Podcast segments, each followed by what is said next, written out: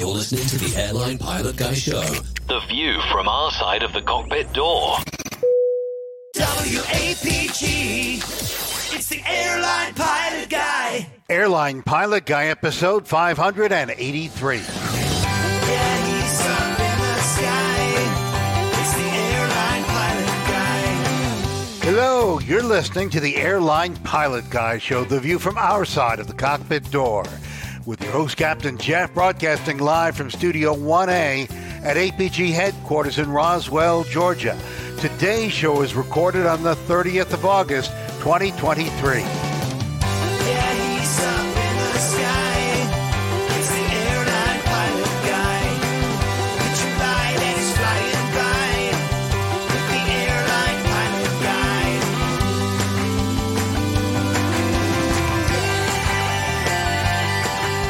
Today's episode, a twin engine otter veers off a runway in Guadeloupe and hits a parked helicopter. A battery packed fire forces Air France flight attendants to don smoke hoods to extinguish the flames.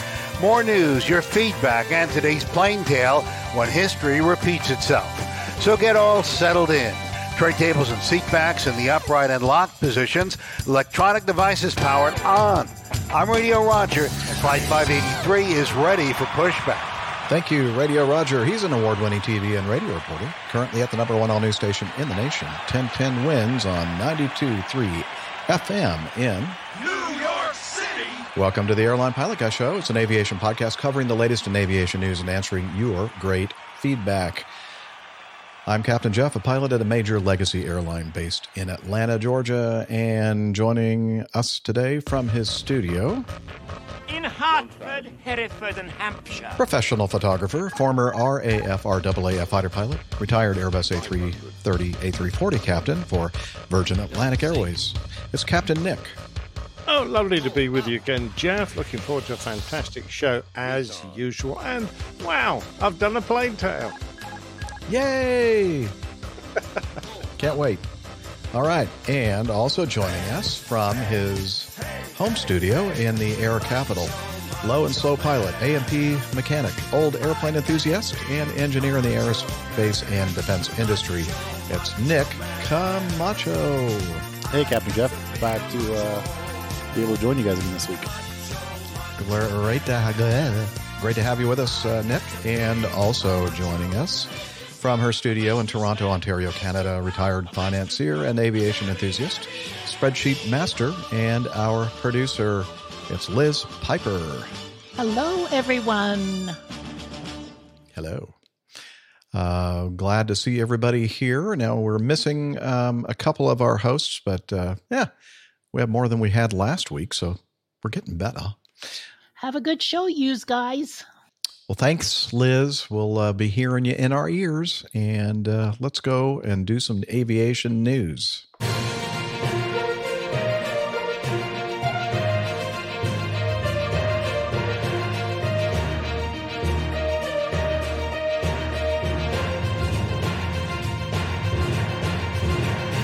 Stand by for news. Alrighty, the first item in our news segment is from the Aviation Safety Network.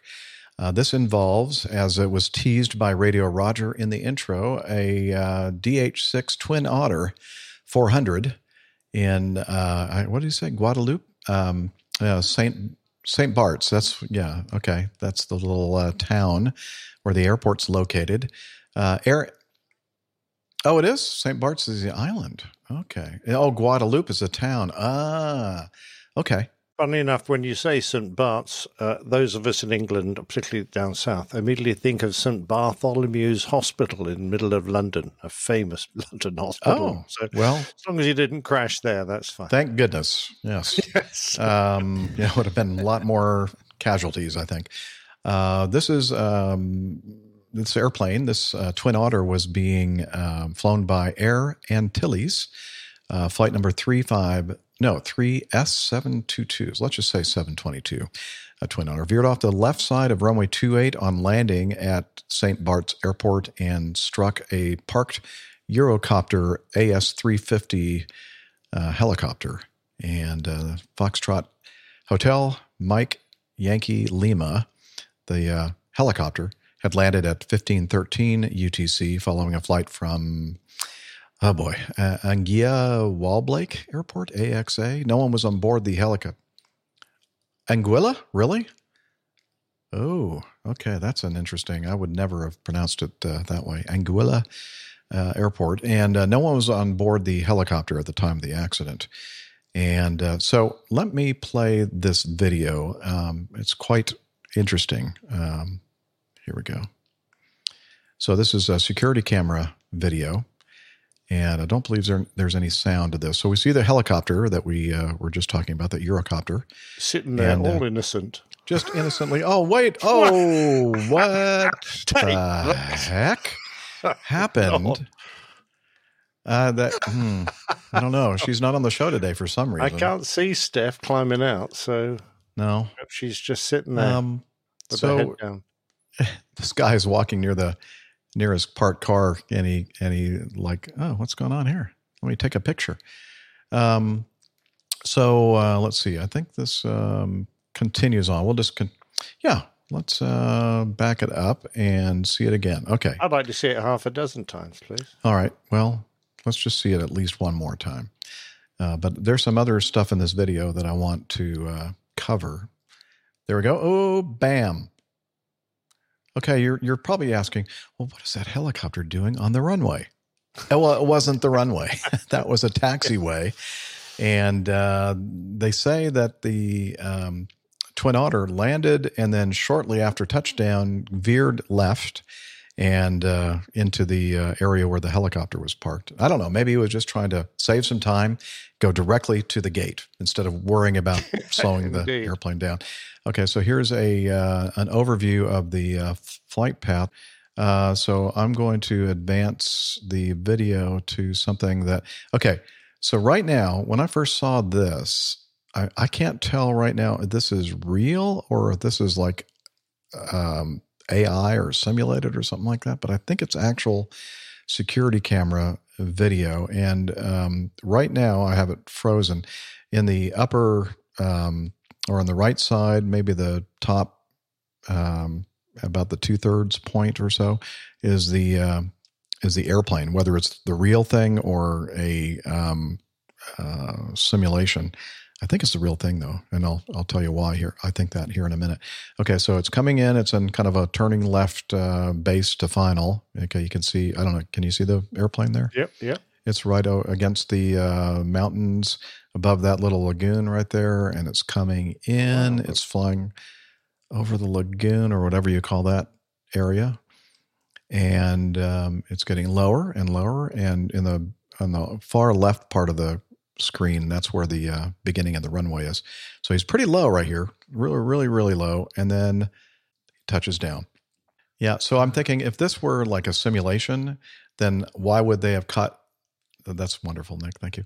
Um, why would they have cut it like right there and not shown the whole entire landing sequence and everything else? So I'm thinking that's why I think this is actual uh, footage from a security uh, webcam.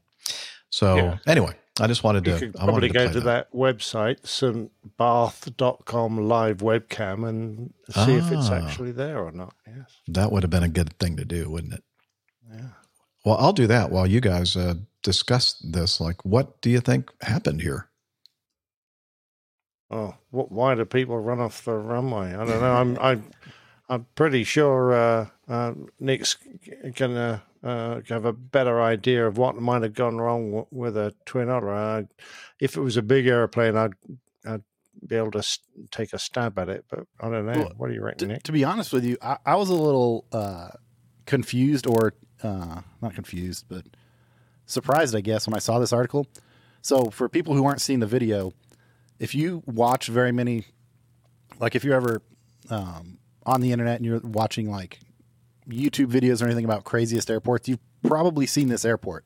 This airport is is known is known for being a really challenging airport to fly in because it's got a really short runway. There's water directly at one end of the runway, like directly at the end of the runway. And then on the other side, there's a pretty significant incline, yeah, like a hill that's got a cutout between two mountains. And so, uh, you know, there are videos floating all over the internet of people trying to get their airplane down in here. I think I looked it up. The runway is uh, 2,100 feet, which is really short for a Yeah. twin, a turboprop turboprop twin engine airplane. Um, and so I figured, um, you know, you see these videos of the guys coming over a road on the hill, um, and they're only five or ten feet over the ground, and they're basically like following a um, Earth profile down their approach track as they get to the airport. What surprised me is this guy was going the other direction. So you would think that it would have been a uh, much less challenging approach because he could um, kind of craft his um, approach and his uh, descent profile over the water as conservative as he wanted and kind of even dragged it in to be in a really good spot. So that that was the thing that got me was when I heard uh, St. Bart's an issue at St. Bart's. I was like, oh man, somebody probably ran another airplane off the end. But this guy was going the other direction, so I I don't have a good idea either uh, of what would cause it. But he is, uh, you know, you look at that video and he's he's way off the runway. I mean, there's a pretty decent uh, step over from that uh, taxiway and then a large area of grass and then to the, or I'm sorry, the runway, large area of grass and then taxiway. So uh, he definitely got himself in quite a bit of trouble there. Yep, and this uh, we're I'm sharing this screen with you all right now, and this is the um, the security uh, camera, the Saint Jean Bay cam, Ah, yeah. So, uh, and it's like- live. So that's exactly what we were seeing yeah. before. So that was a real thing, not a simulation. Yeah. Cool. Almost like maybe the the left brake was you know dragging somehow, and just immediately flung them off to the Or- left. Or, maybe, you know, he, when he, I assume at 2,000 feet, they're using full reverse and all the brakes and everything. Maybe they had an issue Mm-hmm. with a propeller and one engine created power and one engine didn't, or one Oh, propeller went into reverse and one didn't, or something like that. I mean, there are multiple mechanical scenarios that would make it difficult to keep it on the runway. Yeah. Well, uh, El Spalato uh, is um, talking about a titler, and I'm Uh, not sure that this show, is ladies and appropriate for. Family show. for us to. Oh, a tiller. I'm sorry. He, I think it was a misspelling there. Um, isn't the tiller on the yoke, and it sticks out a bit like an indicator? Pilots have been known to accidentally hit it on landing. Oh, yeah. It's too bad we don't have Steph with us because she'd be able to tell us. Yes, it does. the tiller never always the does stick out at the wrong time. It's not Yeah. like the wind was anything dramatic. Eight knots. No. um, from, you know, no, no. But also, I, I have I have zero experience flying airplanes with tillers. But also, no, isn't there some logic involved where, um, I mean, the tiller wouldn't be active the minute the nose wheel touches the ground, would it? Even if Oh, he's it going, is. It is on every Okay. airplane I've flown. Yeah. Okay. That's why you don't want to hold on to the tiller when you're landing. Okay. you want to wait until you've slowed down quite a bit and you're in that transition from the high speed to low speed uh, landing rollout before you actually put your hand on the tiller. Yeah. Because you could be in for a wild ride, right, uh, Captain Nick? Uh, oh, yeah, for sure. Uh, luckily, they're ni- nicely tucked away normally. Yeah. Like, apparently, not on the Twotter. I- I'm sure the Airbus though probably has some advanced logic where it's not actually active until a, till a certain point. I don't know. I'm surprised that uh, Nick didn't share think that with us. No, okay. I don't, I think But so. every airplane that I've flown that I've actually been in a, the position to actually touch the tiller hmm, um, has uh, it's been active. You know the uh, Okay. you know all the time. Yeah. And at higher speeds, I would assume you'd have enough rudder authority to Yeah. overcome the nose wheel. That's what you want to do. Well, no, I don't know if you could over. No, I would say no. So it will, it'll the go off on tiller, its if own. if the nose wheel's on the ground, um, the tiller is going to. I don't think you'll be able to override the tiller with uh, aerodynamic rudder Okay. um, control. I mean, that's just a guess on my part. I've never tried it, and I never intend to. actually, yeah, I know. I don't know if people have, have experimented with that. yeah. we'll just leave that alone. All right. Well, um, hopefully we'll get some more information on this, uh, and we'll if we get any more information, we'll definitely talk about it. Unless it's super boring and we don't want to spend our time on it. Okay. Uh, let's see. The next item here is from uh, the Aviation Herald. An, em- an Emirates Airbus A380 800 registration Echo Oscar Mike Alpha 6 Echo Oscar Mike performing Flight 77 from Dubai to Nice. Uh, concluded a seemingly uneventful flight with a safe landing on Nice's runway 4 left. A post flight inspection revealed damage to at least one of the right hand slats that needed to be replaced. The aircraft is still on the ground in Nice. About seven, this was, I don't know, several days ago when this uh, occurred, so about a week ago, actually. So I'm not sure if it's still on the ground in Nice, but at the time that Simon was writing this, uh, it was. Um, on the 23rd of August, the French BEA reported that the crew was selecting CONF1. I guess that's configuration one or flaps yeah, one. config one. Okay, uh, extending first stage of slats and flaps. When the crew heard an unusual noise and felt vibrations, the aircraft continued for a landing without further incident. Post flight examination revealed damage to the number two slat of the right hand wing, which had sustained substantial damage. The occurrence was rated an accident and it's being investigated by the French BEA. And the reason why they're calling it an accident, I believe, is probably the, the value, the damage uh, value was exceeded a certain threshold. Um, and then this other article here from the aviation. No, actually, I'm going to skip that one and go to the Aviation Safety Network. Uh, it's understood that the BEA, the aircraft accident investigators in France, are looking into this incident, which has caused damage to the uh, Emirates A380 in Nice. At the time of writing, they hadn't been able to confirm the occurrence of a drone or whether something else has caused this damage to the jet but indications are suggesting it is a drone collision with the jet. If it is a drone, then there could be criminal pen- penalties assigned to this, as drone usage around airports is typically prohibited, especially in France. What do you mean, especially in France? It's prohibited everywhere, I think. yes, Um, indeed. Uh, if it is a drone, the, uh, oh, it says extra, extra prohib- prohibitions. Okay. If it's a drone, then there could be criminal penalties assigned to this, as drone usage around airports is typically prohibited. Oh, I, I just read that. At this stage, all eyes will be on the BEA to see whether they can establish the cause of this damage and if a drone is involved and who the owner of it actually is. Okay. Didn't we just say that in an earlier sentence? I think we did. Um, but for now, whilst the possibility of a drone is still valid, all eyes will be on the BEA and its reports to establish the overall cause. Okay, what is it? Is it there? Is there like a certain requirement that you have to have a certain number of words in a in a in an article? Yeah, so his editor was saying, "You look, look, bulk it out a bit." Yeah, let's see. Let's uh, use uh, Chat GPT. Okay, uh, this is what I want to say. This phrase here, and now give me like five different ways to say it, please, and then spits it out. Copy, paste, boom. we you have love an article. journalists, don't we? Oh my God. Come on. You could have said all of this in one sentence, maybe two. Yep. Anyway, sorry. My little pet peeve thing going on there. Sorry. Yeah, let me get to that. Uh, see if I can find it. Uh, usually it would take too long to do that. So, yeah, I'm just going to go. Oh, that's a beer pour. It's the opposite cheers, of Jeff's Jeff. pet peeve. Jeff's pet peeve. yeah. Um, yeah.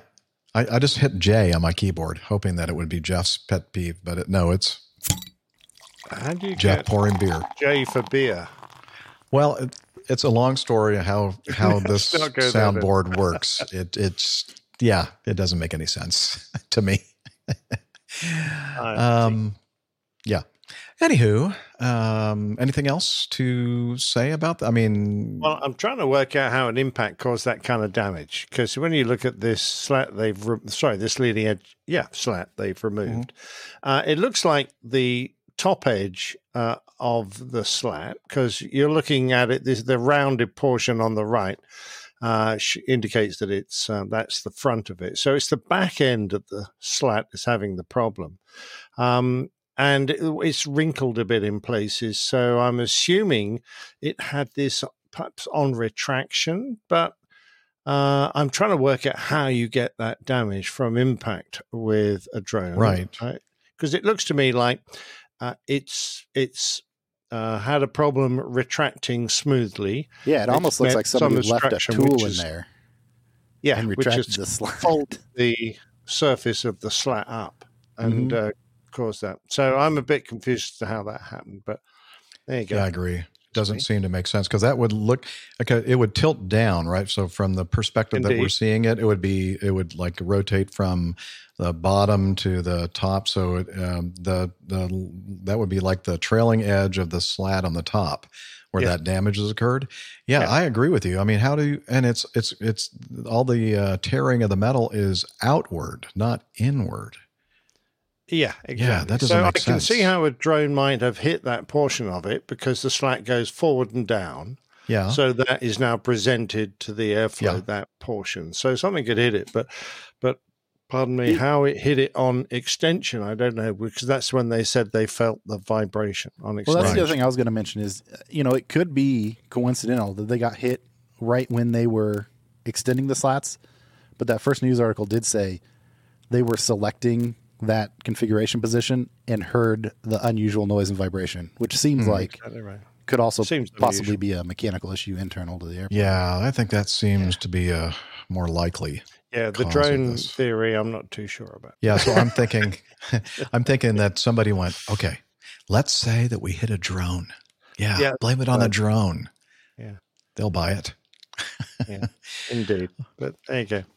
All right. Um, let's move on with this next item. Um, it, uh, it involves a regional jet, an in flight emergency um, involving smoke and fumes, or maybe just fumes, no smoke. We're not really sure at this point. Um, and it, uh, it diverts into an airport. Uh, if you uh, listen to another um, aviation podcast, Best aviation. Oh, no, I'm sorry. Yes, of the course. universe. Everybody. Yes, the the best. Yes. Uni- no, I think I just claim the uh, best on in this world.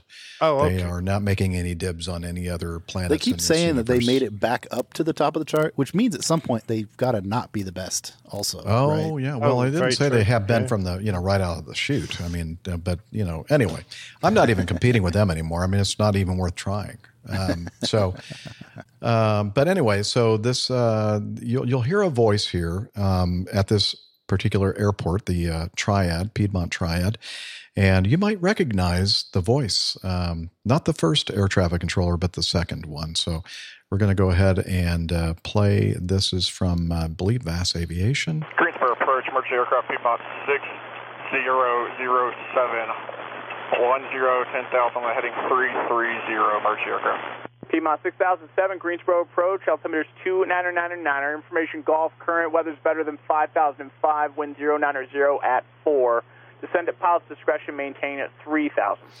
First of all, I'm going to pause. Thank you for telling him what the ATIS information is, but not requiring them to go get it and report that they have it. They went ahead and just gave the important information uh, right over the radio frequency. Thank you, thank you, thank you. All right, 29999 and down to 3,000 now, Piedmont 6007. Piedmont 6007, you can expect runway 5 right unless otherwise requested. You plan to uh, land and exit the runway? Hey, firm, we'll expect high right, and we uh, expect to land and exit the runway. And uh, again, confirm down to what altitude? Piedmont 6007, descend at pilot's discretion, maintain 3000. And uh, I understand you're also uh, non-oxygen in the cockpit? Say again. Just, uh, the only thing I wasn't sure on in your in your emergency, sir, was whether you're uh, running on oxygen or not in the cockpit, sir. Pausing again. Yeah, they're a little confused. Like, wait, who's who's running my emergency checklist here? Yeah, that's So- an old question to ask. I've never heard that before. I never have either. But uh, anyway, so uh, let's move on. For aircraft for now. And I'm not sure what his response was actually. Piedmont 6007, can you clarify fumes or smoke in the cockpit for us? Fumes. Been Roger, to thank you, tell sir. apart. well, I suppose you can see smoke. Now you can see the smoke. Piedmont 6007, can you confirm? Uh, actually, I'll just go ahead and do it. You're cleared to Greensboro via radar vectors heading 330. Sorry for all the talk. Going on 330, heading 3,500 down to 3,000. Roger. Numbers at the moment. No problem, sir. I figured as much. Okay, for uh, 39 souls on board, Embraer 145. Okay, pausing. Um, Now, that's the second controller's voice, which we may all be familiar with. Uh, that was actually a different frequency. So, we're uh, this compilation of um, audio uh, is recording um, and presenting, playing from different sources. So, that first initial um, contact and the uh, first controller was on approach control. And this is the uh, tower frequency where we hear uh, somebody that we kind of know, uh, talking to the um, the fire and rescue, um, the ARF team, uh, Smoky Four on the ground. Arf, arf. ARF, ARF. And 3,900 pounds of fuel on board. The emergency is fumes in the cockpit. I don't have a confirmation that there's no smoke, uh, but we're going to treat it as if it's smoke at this point. Smoky 4, Roger. Thank you, sir. Smoky also, 4. all Smoky units are going to be in standby locations. Smoky 4 is going to be your ground contact. All right, thank you, He's Smoky the 4. ideal man if there's smoke in the cockpit. Piedmont 6007, Greensboro is 2 o'clock, 1 5 miles. Uh, we do not have it in sight for Piedmont 6007. I'm sorry, Piedmont, I had someone in my ears. You say you had it or do not? We, we don't have it, Piedmont 6007. Roger, sir. I'll give you a vector on the final. Join the localizer. Thank you. And approach, can you read those, uh, that uh, ATIS to us one more time there, 2999er on the altimeter? Piedmont 6007, uh, Greensboro, uh, observation 0054 Zulu, wind 090 at 4, visibility and, uh, I'm sorry, weather's better than 5005, temperature 26, uh, 2.20, and altimeter's 2999er. Thank you. No problem. Piedmont 6007, turn right heading 020, join localizer, runway 5 right. I don't know how accurate this is, but it seems to take him an awful long time. One more to time turn for right. 6007. Piedmont 6007, turn right heading 020, join localizer, runway 5 right. Field's currently 2 o'clock, 11 miles.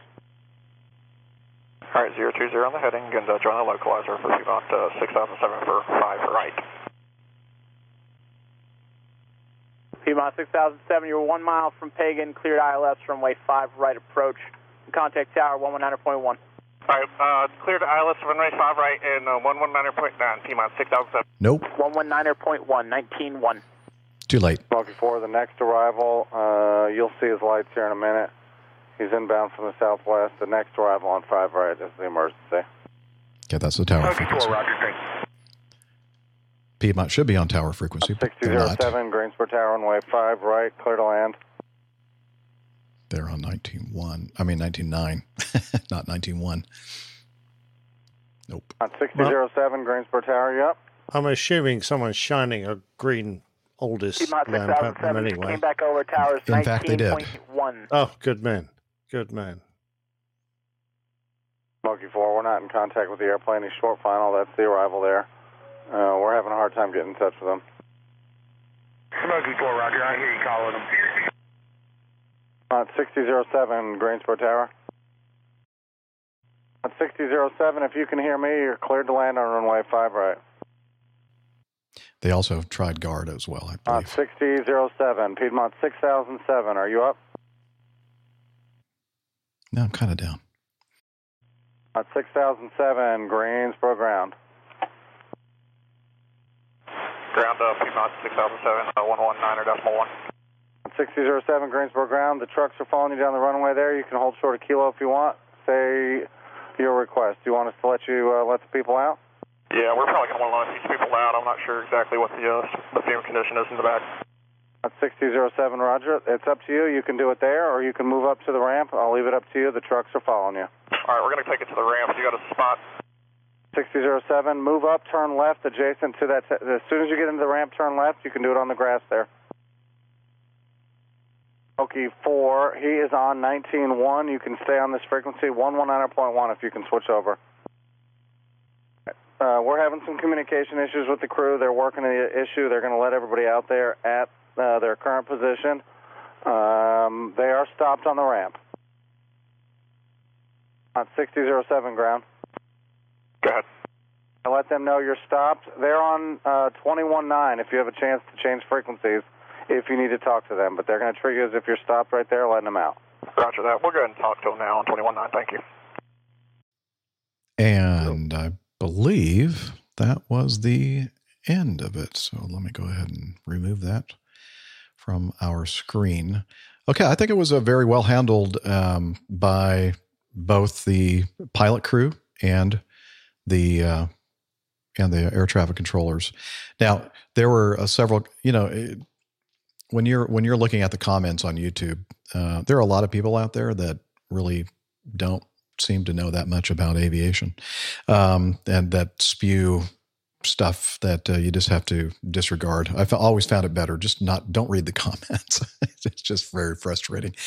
But uh, somebody the, somebody was complaining about the fact that oh you know like just the guy that air traffic controller wouldn't shut up wouldn't shut up. But I think that person doesn't understand is the fact that uh, the communication that we heard from uh, our friend uh, was on, wasn't on the uh, frequency that the uh, pilots were listening to. That was a separate frequency. They had not been told to switch over to that frequency uh, at at that point. Uh, they were just kind of trying to do some pre coordination with the uh, ARFF crew.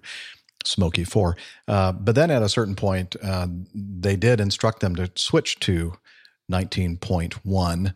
They misread it, said 19.9, and the controller tried to correct him, but by then they'd already switched over to 19.9, which is not a frequency in use at the uh, at the Piedmont Triad International Airport.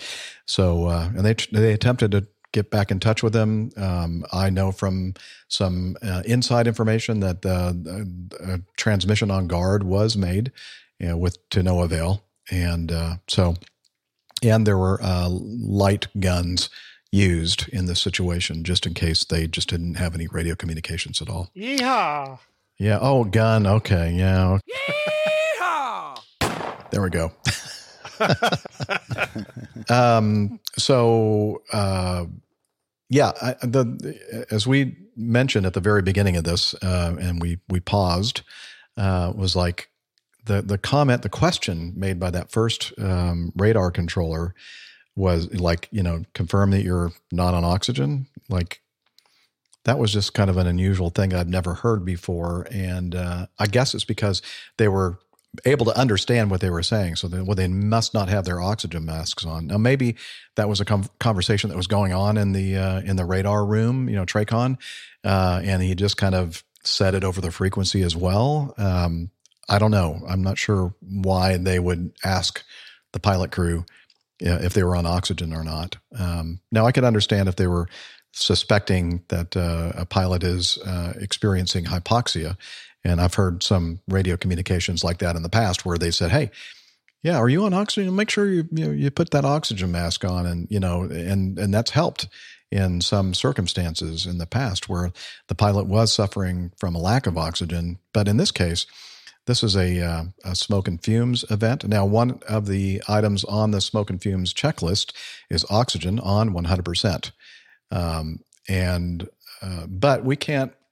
We're not in their cockpit. We have no idea what's going on. Was it like a little whiff of something? And maybe uh, I, I, get the impression that it was mostly happening in the back of the airplane, not in the cockpit itself. And so maybe they didn't think that they needed to be on oxygen masks because, as as uh, Captain Nick can attest to, and I can as well. When I don't know if you've ever experienced this in, in real operations, Nick, but I have experienced it in simulated operations in the simulator.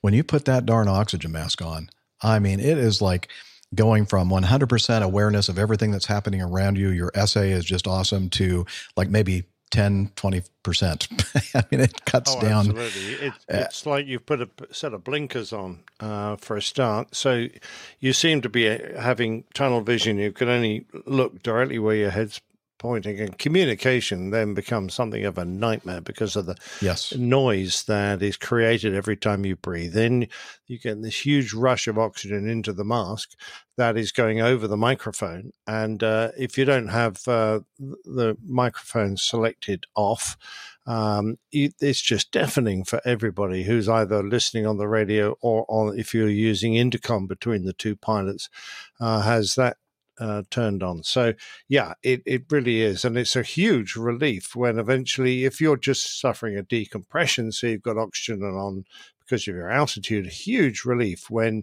you get down below 10. You can take the damn mask off uh, and start flying the airplane properly. Because up to that point, you know, you f- feel like you're fighting uh, to understand what's going on. You know, a lot of your senses are really dulled down by having to Yep. wear this bloody octopus on your face, um, which is an odd thing for me to say because I spent half my flying career with big helmet on, uh, visors, and an oxygen mask. Except that that seems to be perfectly designed for the job, whereas in the civvy world, the emergency oxygen system just seems to be a very Heath Robinson piece of kit. But uh, um, by the by, uh, it's what you have to, you know, you have to put up with what you've got. You you use it, but for their event, if they've got a, a bad smell, uh, fumes in the cockpit, um, they might well have put the masks on uh, because they're concerned about the toxic, uh, possible toxic effects of whatever it is they're smelling,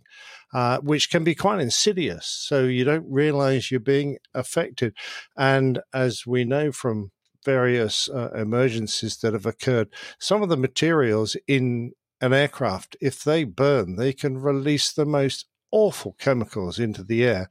Uh, and only a few breaths might be enough to severely impair you. So uh, you know it's it's definitely worth thinking about. If you're in a situation where you're unsure, at least one of you go on to oxygen um, as a precaution. They're obviously happy with the situation, or certainly the guy who's working the radio is happy with the situation. And I understand if you're confident and you're pretty certain you, you're going to be safe, then fine and beaut. I guess in this case, it wasn't maybe a, a bad thing for that controller to mention just right off the bat. And uh, just in case, as you mentioned, the crew is so busy with everything going on that they forgot, oh, yeah, yeah, we should probably be on oxygen masks. But uh, anyway. Yeah. Having said that, if they've done their smoke and fumes drill, it's going to be there in bold print somewhere. So, yep, up to them. They're the That ones handling the emergency.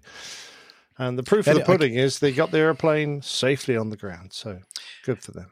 And uh, again, this is a uh, I don't know how if they had just taken off from Charlotte, and so uh, it's a, like very shortly after they've taken off, and they're in their the beginning part of their flight. And well, it doesn't really matter what part of the flight it was. As soon as they get fumes going on, and they decide we're going to do an emergency divert, there are a lot of things going on because guess what? All those approaches uh, into the triad uh, aren't loaded in your uh, flight management system. And uh, there's a lot of button pushing and coordination, uh, communication with the uh, flight attendant, flight attendants in the back. I guess only one flight attendant on the 145, um, et cetera. There's a lot of stuff going on. And uh, so I, I think they, uh, from what we can tell from just listening to the uh, ATC live.net recordings, that they've done a pretty, pretty good job of getting the airplane uh, down on the ground Absolutely. safely. And uh, and I think I think that everybody, uh, all the controllers at this airport, did a fine job of coordination and being as helpful as they could. Um, you know, making or getting this to a satisfactory, safe uh, ending, a happy ending. Yeah, I'm going to say just one final thing. Um, everyone involved in an emergency has heightened awareness. Uh, they've got a lot of adrenaline in their bodies, and it's quite hard to um, slow yourself down so that when you enunciate the, the vital communications you're going to make between the two aircraft back and forth, you do so in a steady and paced manner so that you don't people don't have to ha- have people have repeat it uh, and have a little think before you speak. It's very easy just to get into gabble mode. Uh, and I, am not saying I heard that, but there were a couple of miscommunications.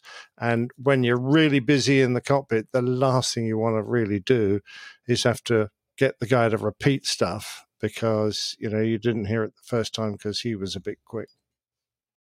Yeah, and I think that um, it could be just me, but I think that the the first voice we heard on there was a different voice uh, as far as the uh, aircraft communication was concerned, not the controllers. Um, I believe that maybe the other pilot, I don't know which was which, if it was the captain at first that we heard on the radio or the first officer, but it sounded to me like a different voice. And I'm I'm kind of getting the impression that that second voice asking about the ATIS information was the captain.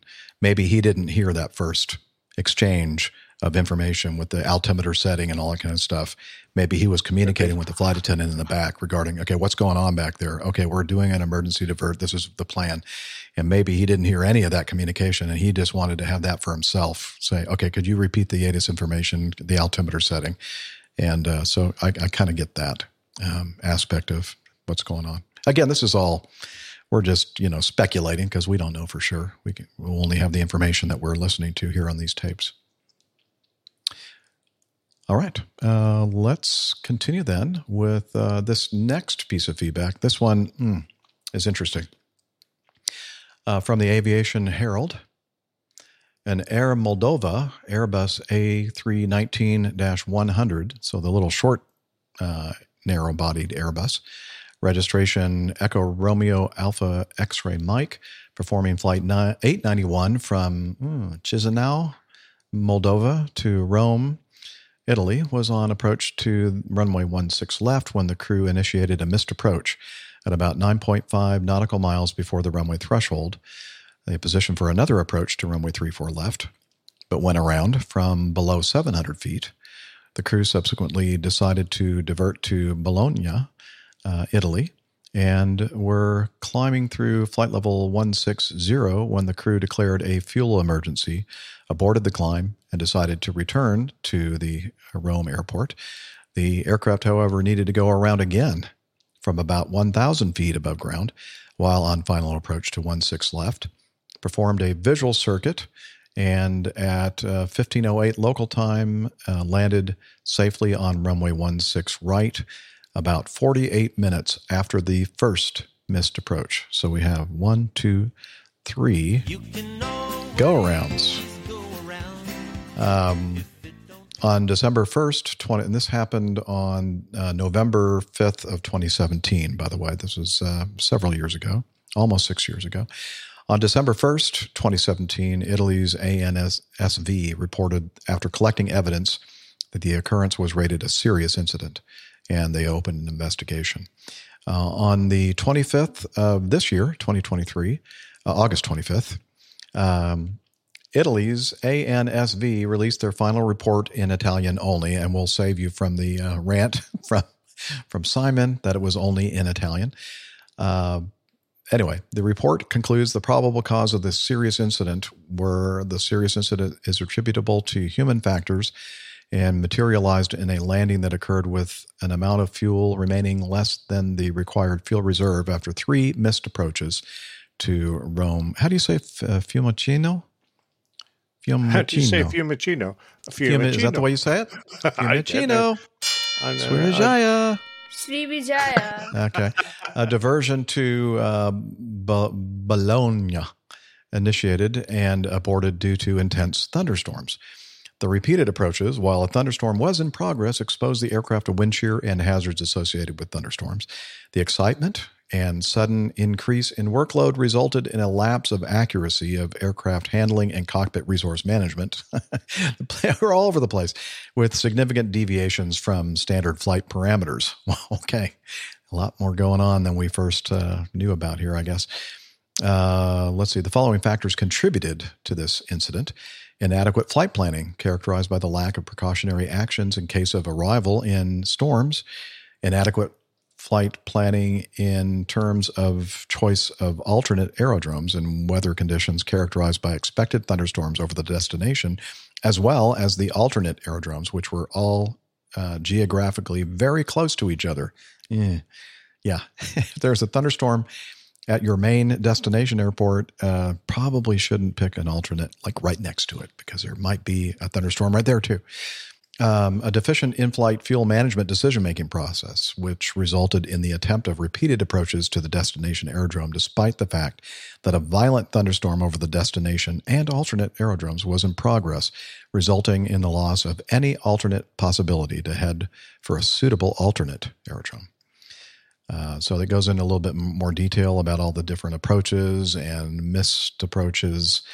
Uh, they go into a little bit more detail about the fuel planning and human factors, etc. But that's that's basically uh, the bottom line here. And looking at the METARs, yeah, it wasn't wasn't great weather that day. Heavy plus TSRA, heavy thunderstorms uh, going on at the airport um, uh, during all of these approaches and subsequent missed approaches.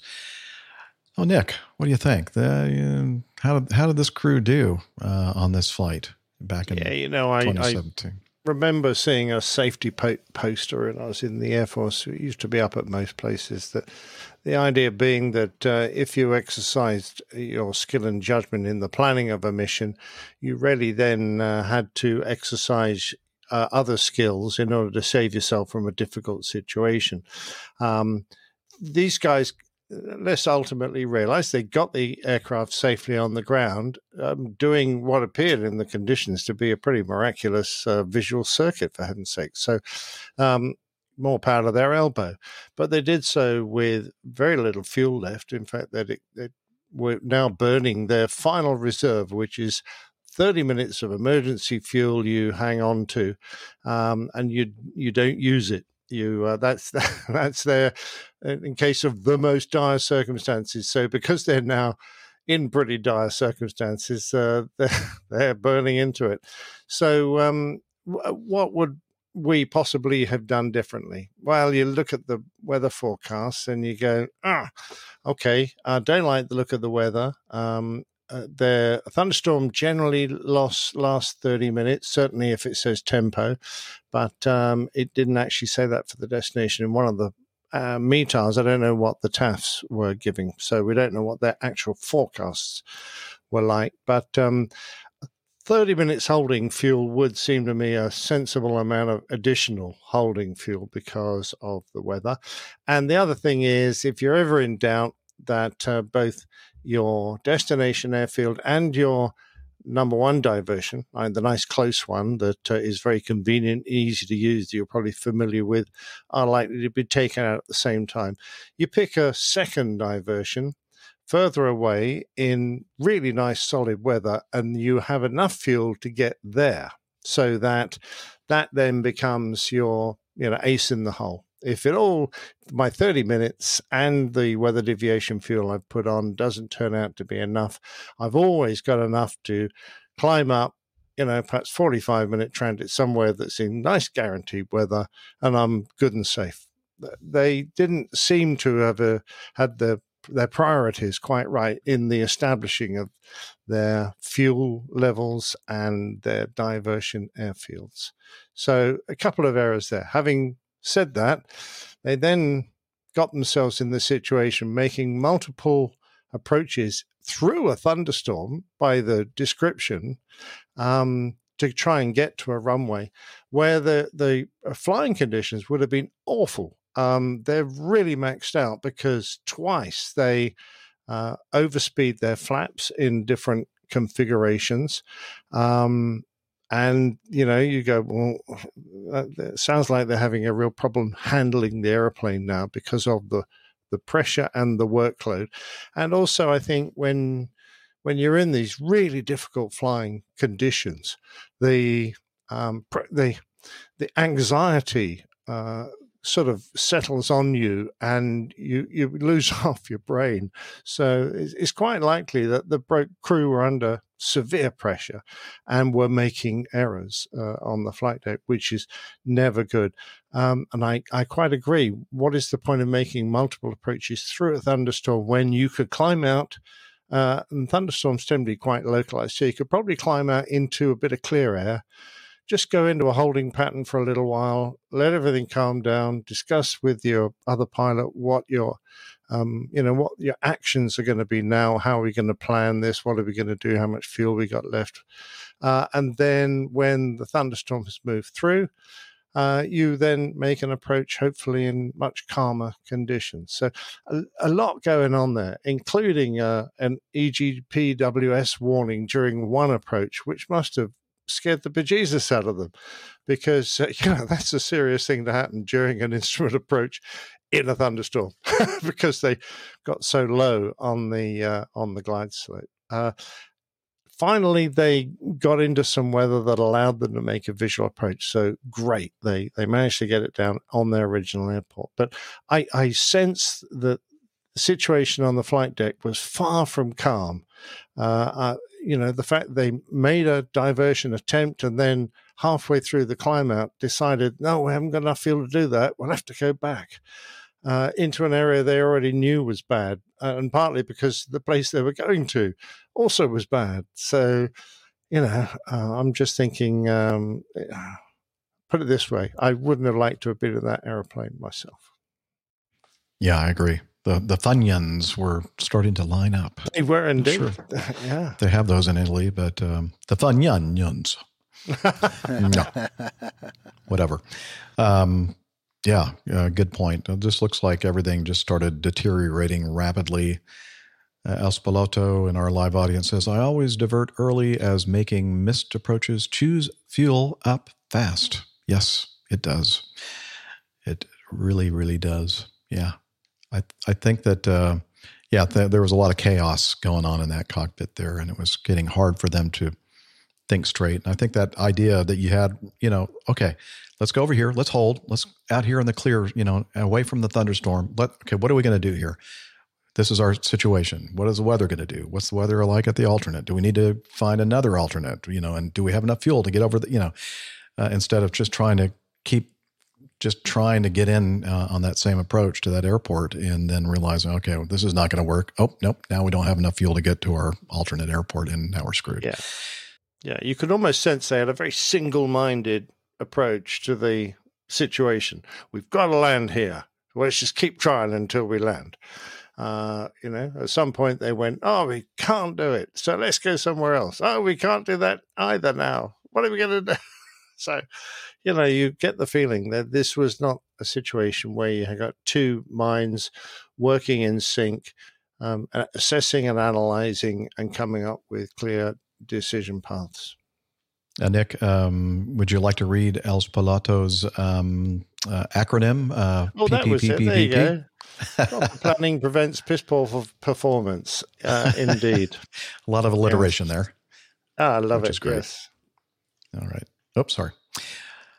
Okay. Uh, anything else uh, to mention on that? Um, I think the uh, the uh, safety agencies made a um, a good report on the causes of the incident, and uh, except yeah, except for the Italian part of it, the uh, you know, the final report only in Italian. Uh, Simon's still kind of upset about that. yeah, you can just see from that weather how bad it was because they've got heavy thunderstorms and rain. They've only got 500 meters visibility to the north, with cloud down at 500 feet. So, you know that's that's pretty horrible.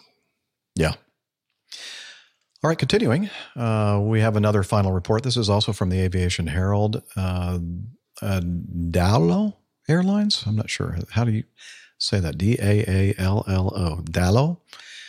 Daallo Airlines Airbus A321-100 registration Sierra X-ray Bravo Hotel Sierra performing flight 159 from Mogadishu, Somalia, to Djibouti. Um, Djibouti uh, with 74 passengers and seven crew, was climbing out of Mogadishu about five minutes into the flight when an explosion was heard. Oh, yeah, we all remember this, right? Uh, this occurred back in 2016. Uh, with 74 passengers and seven crew, they were climbing out, and I just read that. Uh, the crew stopped the climb, returned to returned the aircraft to Mogadishu for a safe landing about 20 minutes after departure. A large hole was seen at the right hand side of the fuselage above the wing. Three occupants were taken to hospitals with injuries. One passenger was missing after the landing. Body, the body was recovered near Balad, about 21 nautical miles north northeast of Mogadishu. Um, so, uh, looks like the French BEA published the final report in July of this year, um, and it was released by Somalia's Aircraft Accident Investigation Branch. Uh, and they concluded um, the crew handling of the situation. Immediately after the explosion, the captain took control of the aircraft. The flight crew followed ECAM messages, applied the adequate actions provided by the airline uh, standard operating procedures. The CVR content shows that the flight crew remained professional, that they reassured the cabin crew and adopted an adequate flight path to perform a safe landing. Uh, the task sharing between the captain and the first officer were in accordance with the expected actions. The communications between the captain and the first officer were professional. This contributed to a safe conduct of the flight and a safe landing. Uh, the actors of this terror attack were familiar with the airport, had good uh, planning and execution of the attack. Uh, departure, um, let's see, departure had taken place. This is the AAIB uh, summarized captain's report. Departure had taken place with a delay, delay of 20 minutes. During climb, when we were passing 10,800 feet, we experienced a rapid decompression confirmed by ECAM, together with a sound like an explosion, followed by a draft of air and smoke, which was felt in the cockpit. We have requested an emergency return to the air, uh, departure airport. We have followed the company's SOP and landed normally and safely. Uh, so you'll remember that uh, one of the terrorists uh, had somehow smuggled a, a laptop that had a uh, that was fitted with a bomb, and sat over there on that right side um, overwing exit or near the overwing exit, and uh, ignited the bomb when they were in flight. And the hole that was made in the fuselage is is the um, the method in which the terrorist departed the aircraft. So the rapid decompression, the hole in the side of the airplane, the uh, terrorist went out, and I believe it was the only uh, fatality uh, in this particular accident incident. Um, yeah, so basically, I think we all kind of knew that this is what happened, but it's just it's nice to know reading the final report that uh, everybody did what they were supposed to do. They kept calm and acted professionally and got the airplane on the ground. Absolutely. Uh, credit to um, everyone on board. I think that no one seems to uh, uh, come under any criticism. Uh, and, you know, looking at the severity of, or the, certainly the potential severity of someone letting a bomb off on board, big enough to create a hole in the aircraft that looks about, you know, three and a half, four feet tall. Uh, I'm amazed um, how that didn't affect the structure of the aircraft more. Um, you know, the uh, it, it st- seemed to have remained quite well contained. Uh, in fact, it looks almost like a cartoon image of a of a bomb blowing through, uh, you know, a piece of metal. It's incredible, um, and uh, you know the yeah, look at it. It's, it's right. You kind of expect to see like the Acme bomb making company and do. like Wiley Coyote, you know, Wiley Coyote, somewhere yeah, in the flying out indeed. Yeah, but uh, no, I I'm thoroughly impressed with the uh, the airline, uh, and um, this report seems to. Uh, it, there was no and no exoneration required, but it just seems to indicate that everyone did their job uh, calmly. I mean, the only thing I think was that I'm not sure if the captain made a PA or not. That's about one of the few things I noted. He seemed to be briefing the cabin crew who made the PAs. I, I in this sort of a situation, I personally would have quite liked to have heard, even if it's just a few words from the captain, saying everything's in under control. Please listen to the cabin uh, crew and follow their instructions. Something like that. If you haven't got any chance of saying anything else. Yeah. Okay, Brad in our live audience says kudos to Airbus for maintaining structural integrity. Absolutely. Well, I I agree. I wasn't going to say to that right out because you know I don't want to appear too pro Airbus, but uh, I happen to agree. You don't Jeff want does to too. appear He's, too he's got a flag. He- Airbus. What? He likes to wear. You know, uh, Boeing have had it all their own way ever since the uh, first airport movie. Mhm. You know, these Well- these Boeings are built like you know, brick built toilet facilities. Very, very good way to put it. Okay. Um, the now I was looking at this photo that uh, Liz was showing us in the uh, uh, on the video here. Um, I can see that it wasn't an overwing exit because there are no overwing exits on the A321 series. They have doors uh, forward of the wing and after the wing. Uh, so, uh, but that's about where an overwing exit would be, or very close to it, if it had been a another type, like maybe a 320 or something like that. Indeed. But uh, yeah, pretty beefy airplane, huh? Yeah. Did Okay. Its job. It did. It did. All right, let's uh, continue on with uh, now. Um, Nick, did you get a chance? Uh, Nick Camacho, did you have a chance to take a look at this uh, video or not from uh, Mhm. the? Yeah. Um, okay. Oh, good. Um, yeah, the uh, AOPA they put out some absolutely excellent um, videos regarding air safety, and this one uh, is, is entitled, uh, well, let's see, Air Accident Case Study High Aspirations. And it involves an incident that occurred on the 25th of July in 2020. Uh, it, was a Piper PA 32 Cherokee Lance.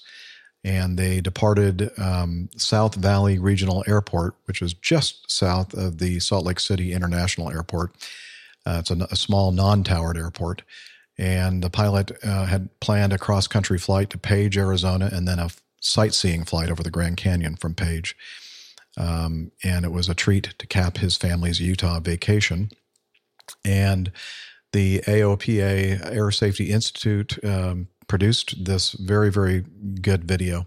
Um, and they examined the circumstances that led to the tragic outcome of the flight just minutes after takeoff. And uh, I, I highly recommend that you view this video, especially if you're a general aviation pilot. And uh, now I'd like uh, Camacho to kind of chime in with the importance of understanding um, density altitude, especially at high altitude airports and when the weather conditions are are warm or hot. Yeah. So um, basically, the gist of this case study was that it was a uh, Piper Lance, which is a uh, pretty similar airplane to the Bonanza that I fly. It's a complex six cylinder GA airplane. Uh, and they were flying out of, I think, Page, Arizona. I should have had this pulled up. No, I, they actually this accident flight uh, started at the uh, Salt Lake. Um, um, That's right. The what was uh, it called? Uh, trying to find that uh, page. It West uh, Jordan, Utah. South Valley Regional Airport. Yeah. Yep. Um, and so uh, that airport has a field elevation of 4,600 feet, and it was um, 31 degrees C uh, at the time of the incident. So it's hot. Nick or Liz, 31C is about 90 F. Is that right? Yeah. Yes. So uh, hot and high. And, you know, it's important to. There are so many factors that kind of um, are intermingled with the aircraft performance. You know, you got to keep in mind that um, as you go up in altitude, obviously uh, the air density, um, the air becomes thinner, so the air is less dense. And so that's a lot of times pilots use a uh, term called density altitude, which is basically pressure altitude corrected for uh, air temperature. And um, and as you go up and it gets hotter and that air gets less dense, um, essentially there's less air to support the airplane, less air to create lift for um, you know similar airspeeds, similar weight airplanes. In addition to that, you have um, impacts to the engine. So uh, the um, I think this airplane may have been turbocharged, so it wouldn't be as um, impactful. But if you don't have a turbo, you know, as you go up in altitude and your engine has less air to breathe, it's basically making less power because you can only make. They called it normally aspirated, Nick. So Oh, did they? Okay, so it wasn't turbo. Yeah, it doesn't have a turbo. No, correct. Yeah. Yeah. So basically, what that means is it's just a uh, carburetor or fuel injection system, like what is on a car that you drive. So it's just taking in fuel. I mean, it's just taking in air at the uh, pressure or density of the area around it. And the you know the problem you get into there is, uh, say it's a 300 horsepower engine or whatever a Cherokee Lance has. Um, is I think either a 300 or 310 horsepower engine. That's kind of based on uh, fuel flow rates and air densities uh, at sea altitude. And as you go up and you decrease the air going into the engine, you have to conversely decrease the fuel to maintain the proper ratio, the proper air fuel ratio to make effective combustion in the engine. And what that's re- that results in is um, lower performance as you get higher in altitude. Um, additionally, you know the engine is set up. Generally, the engine's set up to run um, at sea level or near sea level. So in other words, if you're t- if you're taking off with a density altitude of six or seven thousand feet, uh, and you set the set the airplane up like you're doing a sea level takeoff with the mixture in the full forward position, you are not achieving that optimum uh, fuel air ratio. So you're actually going to be creating less power. You have to uh, lean the mixture appropriately to uh, create the proper fuel air mixture at that higher um, altitude. So all these things are uh, factors that go into uh, the performance of the airplane. And then when you're operating the airplane, you know you've got charts and you've got a whole bunch of uh, depending on the certification level of the airplane. So like in the in something like a Cub or a Luscombe or a Champ, there's essentially no performance data because it wasn't required back when they were certified or whatever. But you get a modern airplane, um, like a Part 23 airplane, and you have all sorts of charts. So this is my uh, the POH for my airplane, and you can see you end up with um, takeoff distance charts. You end up with um, climb charts, power settings charts, and you can utilize all those to uh, determine what performance you can expect out of the airplane. But you really need to make sure that you are uh, factoring in all of the, um, you know, factoring in all of the intermingle the the dependencies, I guess you'd say. So you can look at a uh, takeoff distance chart and say, okay, I'm going to weigh 3,000 pounds. And if I weigh 3,000 pounds, it says I'm going to need 1,800 feet of runway. But you also need to go back and figure out, well, if I'm taking off at 3,000 pounds, but I'm taking off at 5,000 feet instead of 1,500 feet, how's that going to affect it? Um, if I'm only making 265 horsepower instead of 300 horsepower, how's that going to affect it? Um, and so that's it's uh, it's not tremendously common, but it's unfortunately probably still more common than it should be to see uh, people, especially people who are very comfortable in their airplane at uh, lower altitude uh, geographical regions, um, getting in trouble when they go on a trip and they um, get into these density altitude situations and um, you know, and it's it's unfortunate, right? Because it's uh, a couple of people died in this one, and yeah, so it's too bad. Yeah, the um, when uh, it was an untowered or non-towered airport, and um, so they have an automated uh, information system as far like an ATIS, but it's uh, called ASOS. What does that stand for? Airport uh, Airport Surveillance Observation System, I think. That sounds right.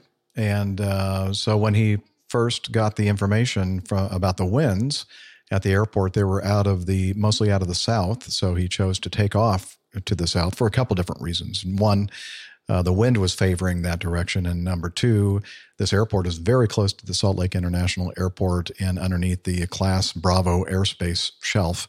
And uh, it's not very far if you take off to the north uh, that you're going to be in that uh, Bravo airspace and uh, all the um, you know the uh, airliners going into Salt Lake. So, but unfortunately for him and this his family, um, between the time he got that initial uh, ASOS information and the ASOS uh, shortly after he takes off in this incident, uh, the winds have shifted now from the uh, more northerly direction. By so it's taking off with like a ten knot tailwind in addition to the fact that it was very hot and very high altitude. I think that they uh, determined that the density altitude was over 7,000 feet. Um, and uh, when you have an airplane that is loaded up almost at its max gross weight, uh, you know, as as uh, Camacho mentions, you know, when they do the certification of these airplanes, uh, this is like on paper, and this is like the best performance that you can probably expect from a brand new airplane. um, and uh, you know your your mileage may vary.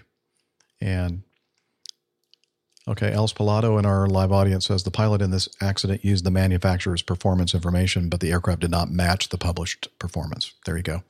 So, um, but from what I gathered from this video, and again, I really do, um, you know, advise you to to do a uh, a view of this thing and a listen.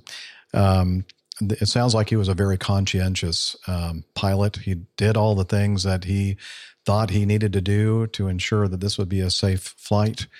Um, but it's just, um, you know, circumstances were against him uh, about everything that could possibly be against you as far as performance is concerned.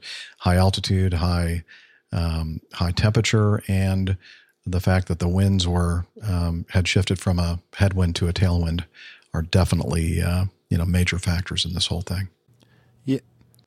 Okay, one final comment from El Spalato. I recommend watching all of the AOPA YouTube videos.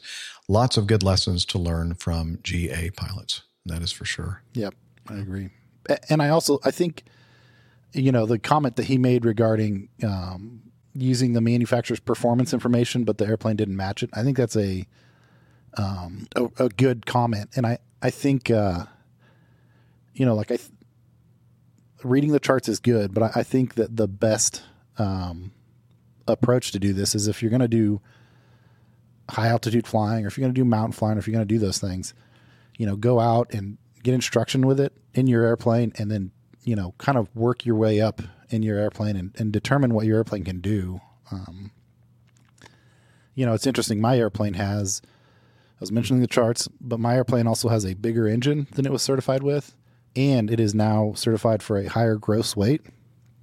So I actually can't, like, there are scenarios, right, where I can fly my airplane off of the performance charts in my book. And so there's been, um, you know, we've done some what I would call probably uh, um, very controlled uh, uh, experiments trying to figure out, you know, what the airplane would do. So, like, my airplane was initially certified to a 2,900 pound gross weight, and I can now fly it at 3,150 at a 225 horsepower engine. I can now, it now has a 260 horsepower engine. So, when I'm really heavy but have that more horsepower, it's it's hard to figure out you know where the chart would actually lay. So we've gone out, you know, and worked our way up at 2,800 pounds and then 3,000 pounds, um, and determine. You know, we'll look at the chart and we'll say, all right, so the chart says the airplane should do this, and then we'd go out and fly it. And you know, one that comes to mind is we were flying to Oshkosh. I was flying to Oshkosh with one of my buddies while I still lived in California, and we stopped in Santa Fe at 2:30 in the afternoon. Uh, and Santa Fe is high. I don't remember how high it is, but it's it's pretty high. And it was 92 or 95 degrees on the ground, and um, uh, the so I was like, ah, maybe we should wait until tonight and let it cool off a little bit. And uh, my buddy was like, well, let's just look at what the charts say. And we looked at it and we did all the numbers, and it had like an 8,400 foot runway, um, and it said, uh, you know, it said you'll be whatever it was, a couple hundred feet, like per the charts at these conditions, you'll be a couple hundred feet at the end of the runway. And we were within 30 feet. So I was flying the airplane. Right? I said, I'm going to fly the airplane, do everything. I just want you to like be looking at the altimeter and figure out exactly where we are as we cross over the fence to determine how close we are. And we were within 30 feet of the charts for that scenario. Hmm. So I think that doing stuff like that is important, especially if you're going to do a lot of uh, higher envelope performance things or, you know, put a lot of people in the airplane. Yeah, that's for sure. 6,348.7 feet. Yeah, that's a very high. high altitude airport. I think I have it written down in my logbook. I think that the density altitude was maybe 9,700 feet when we took off.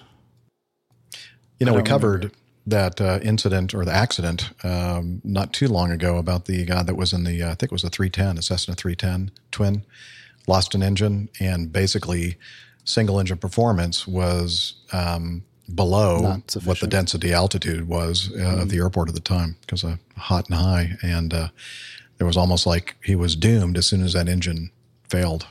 Yep. Uh, he wasn't going to be able to perform his way out of it.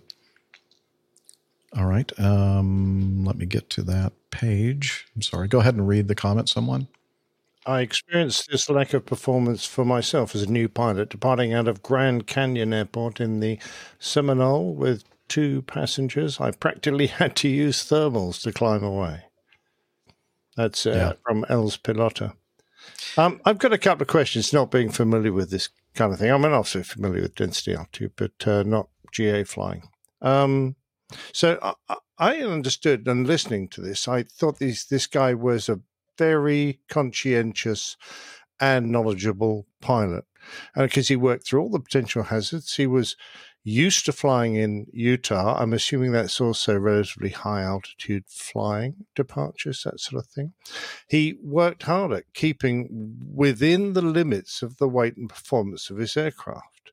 You know, he, he went through all the books and did his calculations. And uh, other than you- you're right, his um, the tailwind. But if he's using takeoff speeds, he's got plenty of runway. He was airborne, not even two thirds of the way down the runway. He had a third of the runway left to go. Uh, and he could have stayed down longer and accelerated more uh, because as soon as you get airborne, you've got that additional drag of you know your wings are now producing lift, Yep. and then w- with it comes drag. So if you stay on the ground, all you've got is the friction of the tires. You could you could accelerate and gain more energy. Um, so um, was he taking off at speeds or a distance down the runway? Because he took off into ground effect. That was the only thing that was really keeping him airborne. And, you know, for those who don't know, it's the kind of um, hovercraft cushioning effect that you get when pressure build up under the aircraft that only occurs within a few feet of the ground. And it sort of gives you a false indication that you're at a safe flying speed when actually you're not. Um, so that seems to be a, have been a, a major factor. So I don't quite understand this. But I tell you what's really getting my goat here is that I come from a world of civvy flying where uh, in our environment, Jeff, you and I, we have safety factors of quite a high percentage built into just about every performance figure we ever work to. You know, in some cases it's 10, 15, even 50%. Uh, th- this guy has got a, a civvy aircraft and he's working within the limits of his calculations according to the manufacturer's paperwork. What the hell is the manufacturer doing giving him paperwork that doesn't take into account other factors that might happen to this airplane over its lifetime? I mean, I, isn't there some responsibility uh, that gives him some guidance as to how much these figures are going to be skewed? I mean, it, it doesn't say, I bet, the manual. You've got to now, for every year of life, you've got to take off 500 pounds off your max takeoff weight or put this additional factor into the loss of power, etc. It's just you've just got one set of figures and that's it. I don't understand how you can get away with having an expensive and sophisticated piece of equipment like an aircraft and not have accurate performance figures to work from. What do you think, Camacho? Yeah, I, that's valid. Um, I, you know, I think the problem is that it's it would be hard for the um, manufacturers to. Uh, it'd be hard for the manufacturers to define a set threshold, right? Of either performance deg- degradation or um, the big one is added weight over the years, right? So, um, just off the top of my head, I'm thinking about uh, when you do stuff to it as an airplane gets older, it just gets heavier. It collects junk in the belly, and you put stuff in, and um, it's really common to um, it's really common for A&Ps to or IAs to do weight and balances uh, with numbers rather than weighing them. So you can find airplanes that haven't been weighed for 20 or 30 years and have a significant um, delta between what the airplane actually weighs and what the weight and balance says it weighs. In that scenario, I think it'd be, you know, it would add more uh, work and cost and complexity to owning an airplane. But you know, you could say every five years or whatever, you know, you could have a time period that a weight and balance is good for. In terms of overall airplane performance, I think it'd be a lot harder to uh, quantify that. Yeah, but perhaps just some horsepower figures for the engine. I guess you can probably calculate that, and the aircraft reweigh it every five years or something. Here's here's the problem, I think, and Uh, there is definitely different requirements um, and standards for safety regarding the different levels of flying. You know, obviously, public transportation, Part 121, uh, has the highest uh, standards. And then as you go down, Part 135, Part 91, you know, it, it, keeps going lower and lower and lower. And I think a lot of it has to do, uh, I could be wrong, but a lot of it has to do with money. How much does it cost? To, you know, would general aviation disappear in our country if it got to the point where we kept uh, the general aviation safety standards at the same level as public transportation Part 121 flying. I mean, a lot of people would argue that that's exactly what would happen because nobody could afford to to to operate general aviation if that were the case. But I I see the argument also. They're saying, well, I mean, we're still talking human lives here. Um, and you know we we need and there are a lot of people in the general aviation arena who are doing their best to try to you know increase safety. Because if you look at the figures how many people you know are lost every year in general aviation? And and you compare it with the uh, almost perfect rec- uh, record in uh, commercial aviation at least here in the United States it, there's no comparison. I mean it's uh, it's one of those things that a lot of people have a lot of discussions about and a lot of frustration about, as you're expressing, Captain Nick. Mm. Um, I don't know what the answer is, though. You know, I don't. Well, neither not, do I really. But it just feels to me like this was a conscientious pilot who did about everything he should have done, and yet he died, and so did a couple of other people. Yeah, a couple um, of people on the ground as well. Yeah, yeah. indeed. So, uh, to me, right, just going, yeah, this is density, you've got to be cautious. But w- what was the requirement? Did he have to leave one passenger behind or two passengers? Where, where does he get the numbers from to decide what is? Because uh, once you've, you've you've thrown away the manufacturer's performance figures and now say, well, they're no longer valid. You can't fly to those anymore because you're flying an older airplane. Where do you get new numbers? Is it all put your finger in the air and hope for the best because that's what it seems like. What say you, Mr. GA pilot? yeah, I, no, I, I no, agree. I don't mean to put you on the spot. I, I understand what he's saying. Um, so I was just poking around looking for the final report, and I can't find it. So I don't know if it hasn't been published yet, or I just don't have the Google Fu, but Google Fu to find it on the spot here. But um, you know, I'm not sure. Uh, I think there are a lot of other uh, factors, right? Like the use of flaps in that video we talked about leaning.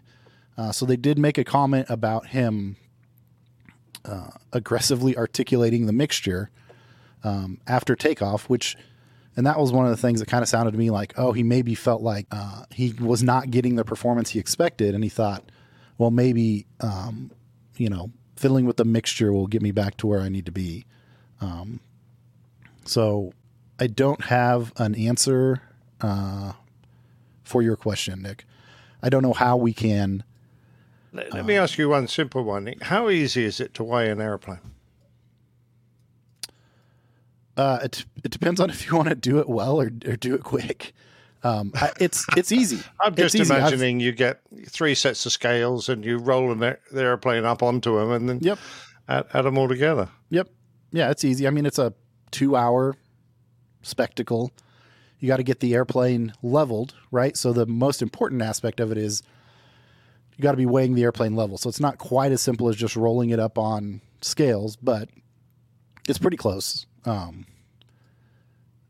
uh, I just, man, you know, it's one of those, and I don't know if we'll get to the medical story or not, but it kind of goes to the medical thing again. It's, I, I think a, a lot of GA pilots um, are are very concerned about the slippery slope of additional government oversight, and so that's why you get um, organizations like AOPA who push very hard, saying let's proactively make things better so the government doesn't feel like they have to come in and do something because it never seems like it's as efficient when the government comes in and does something. No, I understand. And I, ju- I just was basically opening it up to, you know, a, perhaps a bit deeper discussion about how this poor guy, I mean, I, I just feel so sorry for him. I don't, I don't think he did much wrong. And, he, and yet he's dead. So I just feel for him. Well, so Camacho here just mentioned um, a news item in our news segment that we're going to cover next. And this is from uh, the Washington Post. And I'd like to say right off the bat that I know this is being presented as news, and uh, the Washington Post and other news organizations, to them, maybe it is news. But if you're a, a commercial airline pilot out there, uh, this is not news. Uh, it's it's very likely that all of you have heard about this happening. I know that I did at my airline. Uh, it's been two, three years or more uh, since uh, we were brought. Uh, this was brought to our attention, and that we were to be careful about how we went about. Um, you know, claiming certain things, and you'll understand what I'm talking about here in a minute when I start reading the story. Um, the headline 5,000 pilots suspected of hiding major health issues.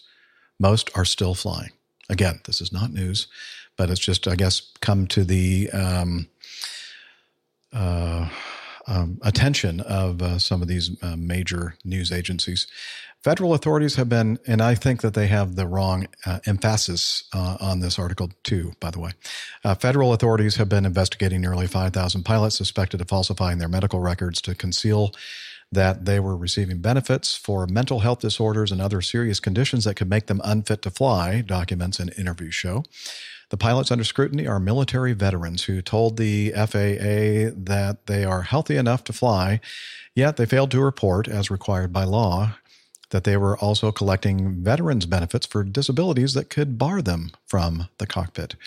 VA, Veterans Affairs investigators, uh, discovered the inconsistencies more than two years ago. Yeah, way more than two years ago by cross checking federal databases, but the FAA has kept many details of the case a secret from the public. FAA, spokesman, uh, FAA spokesman Matthew Lanier acknowledged in a statement that the agency has been investigating about 4,800 pilots who might have submitted incorrect or false information as part of their medical applications. The FAA has now um, closed about half of those cases, he said, and has ordered about 60 pilots uh, who he said posed a clear danger to aviation safety to cease flying on an emergency basis while their records are reviewed. About 600 of the pilots under investigation are licensed to fly for passenger airlines, according to a senior U.S. official familiar with the matter, who spoke on the condition of anonymity. Ah, I did it again. Anonym, anon, anonymity. Why do I have so much trouble with that word? Who spoke on the condition of anonymity to discuss an ongoing case. Most of the rest hold commercial licenses that allow them to fly for hire, including with cargo firms, corporate clients, and or tour companies. Experts said that the inquiry has exposed long-standing vulnerabilities in the FAA's medical system for screening pilots, and that the sheer number of unreported health problems presents a risk to aviation safety. While pilots must pass regular government contracted health exams, the tests are cursory, and the FAA relies on aviators to self report conditions that can otherwise be difficult to detect, such as depression or post traumatic stress, according to physicians who conduct the exams. Many veterans minimize their ailments to the FAA so they can keep flying, but exaggerate them to the VA uh, to maximize their disability payments, physicians and former officials at the agency say. Um, this is a quote from an aviation medical examiner in Colorado Springs. He said, There are people out there who I think are trying to play both sides of the game. Uh, they're being encouraged by the VA to claim everything. Some of it is uh, some of it is almost stolen valor. And that's one of the most important paragraphs, I think, and quotations in this article.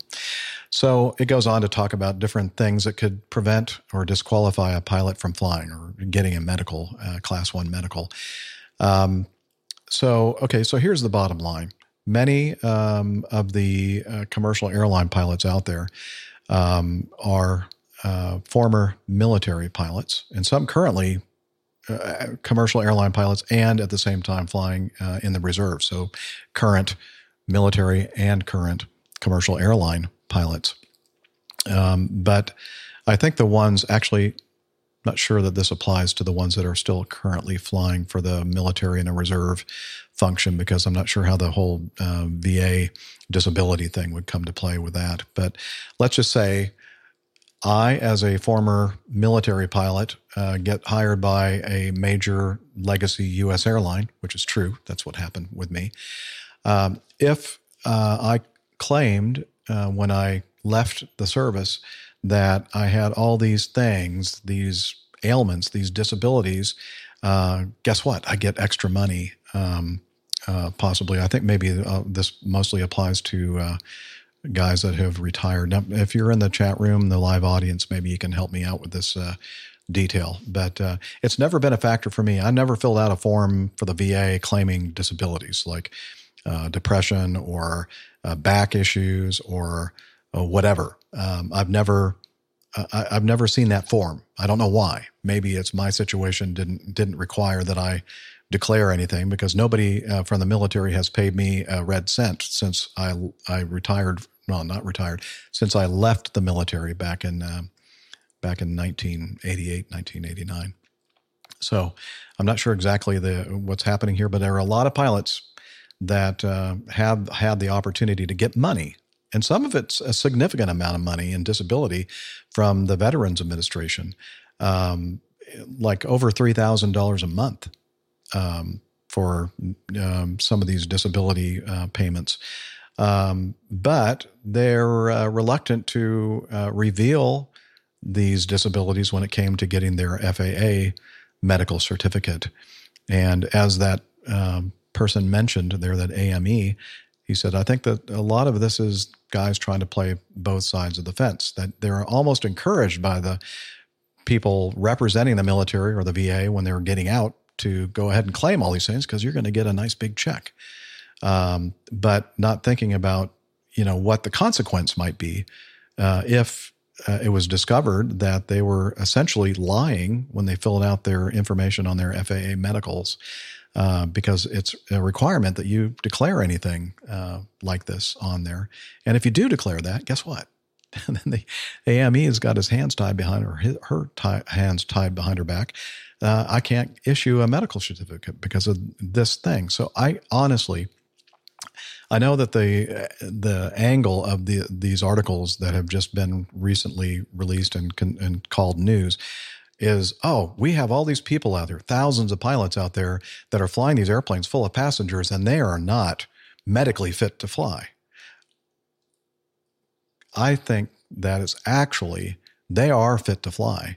It's just that they're trying to game the system so they can get a bunch of money from uh, uh, uncle sam and, uh, th- and that's my personal opinion. Again, it's not the it's not the personal opinion of all those involved in the Airline Pilot Guy podcast.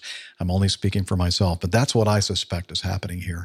That um, it just like well, everybody else is doing it, so I'm going to click uh, check the box that says I have a backache, I have you know a little slight depression, uh, post traumatic stress disorder. I have all these different things going on because you know that extra money every month could really could really help a lot.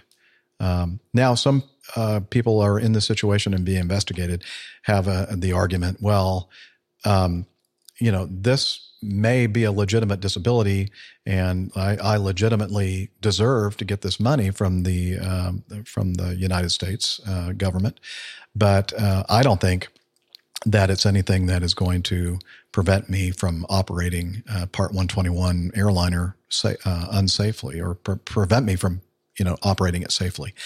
Um, and I, I, think that in some cases maybe that article uh, that argument can be made, but uh, as I said, me personally, I think that you got to be careful about what you're what you're doing that, doing there when you're filling out paperwork and you're what you're doing when you go to a, uh, get your medical examination. You know, you have to be.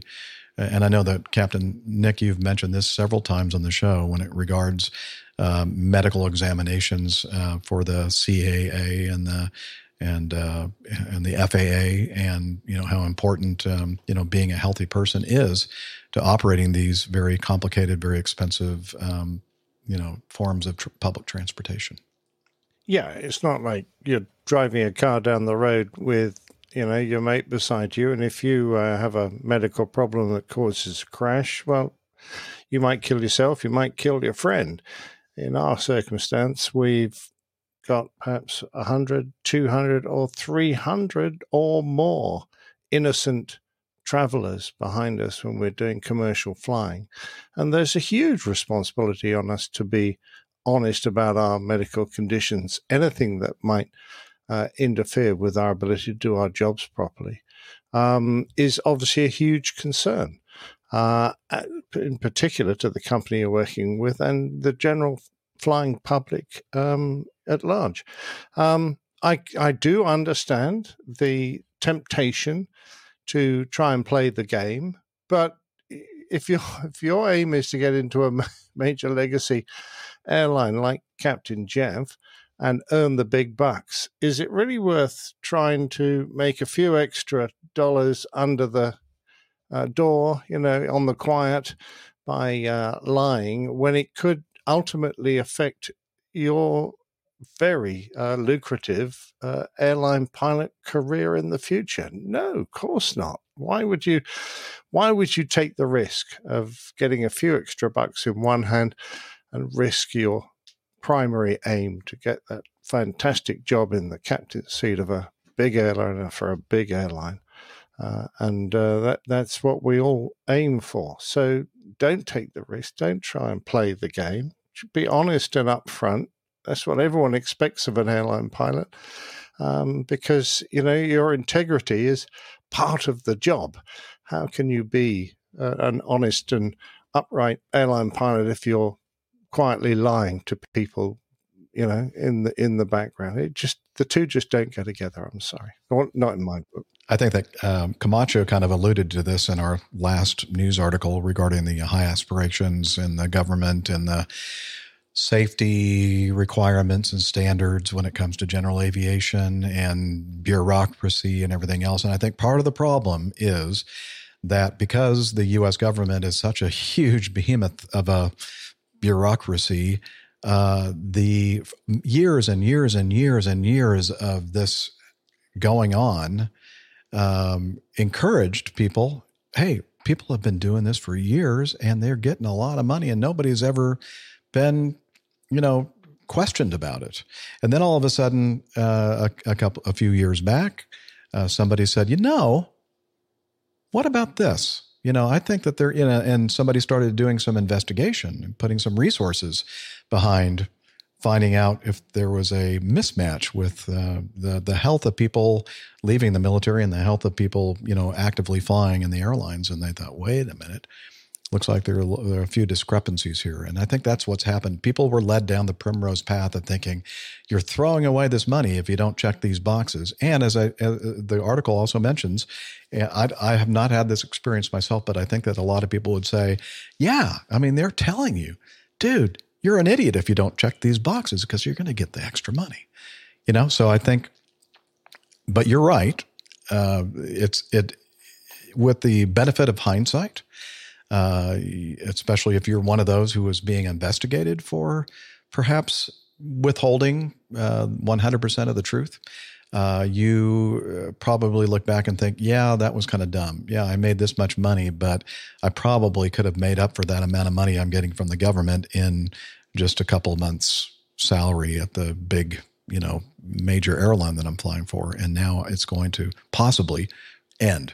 Now, I think, to be fair uh, to the FAA, I think they've done a really good job, uh, as far as I can tell, of contacting these people and say, hey, we, we think there might be a discrepancy here. You might want to, uh, we're going to revoke your medical certificate and we're going to go ahead and, you know, have you reapply go back and you know to your AME and see if you can sort all this out. And I think that they were giving a lot of these people uh, the benefit of the doubt to actually correct the situation and uh, continue to regain their medical certificates and to continue to fly safely in the airlines.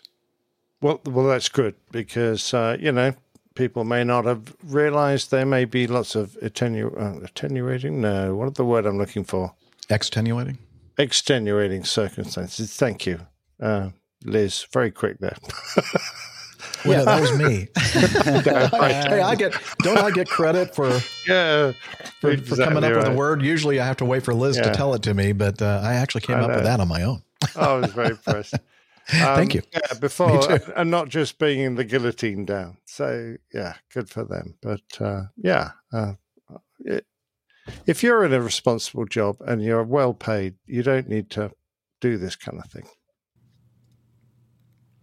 Yeah. So a couple of comments I was going to make on this are, um, so first of all, they they throw out these huge numbers, right? Nearly five thousand pilots, and then the next article, next line says investigating about forty eight hundred pilots, and then they say six hundred of them are ATPs, and not active ATPs; they're licensed as ATPs, right? So in reality, we're talking about I don't know three to five hundred pilots, which is a lot, right? But so I look at this article and I see, all right, 42 to 4,500 um, second and third class pilots, private pilots, commercial pilots that don't have a huge, um, a very powerful union to help guide them through this process. And the FAA medical process is a train wreck in our country. it is. It is it is very difficult to get any clear answers prior to doing anything.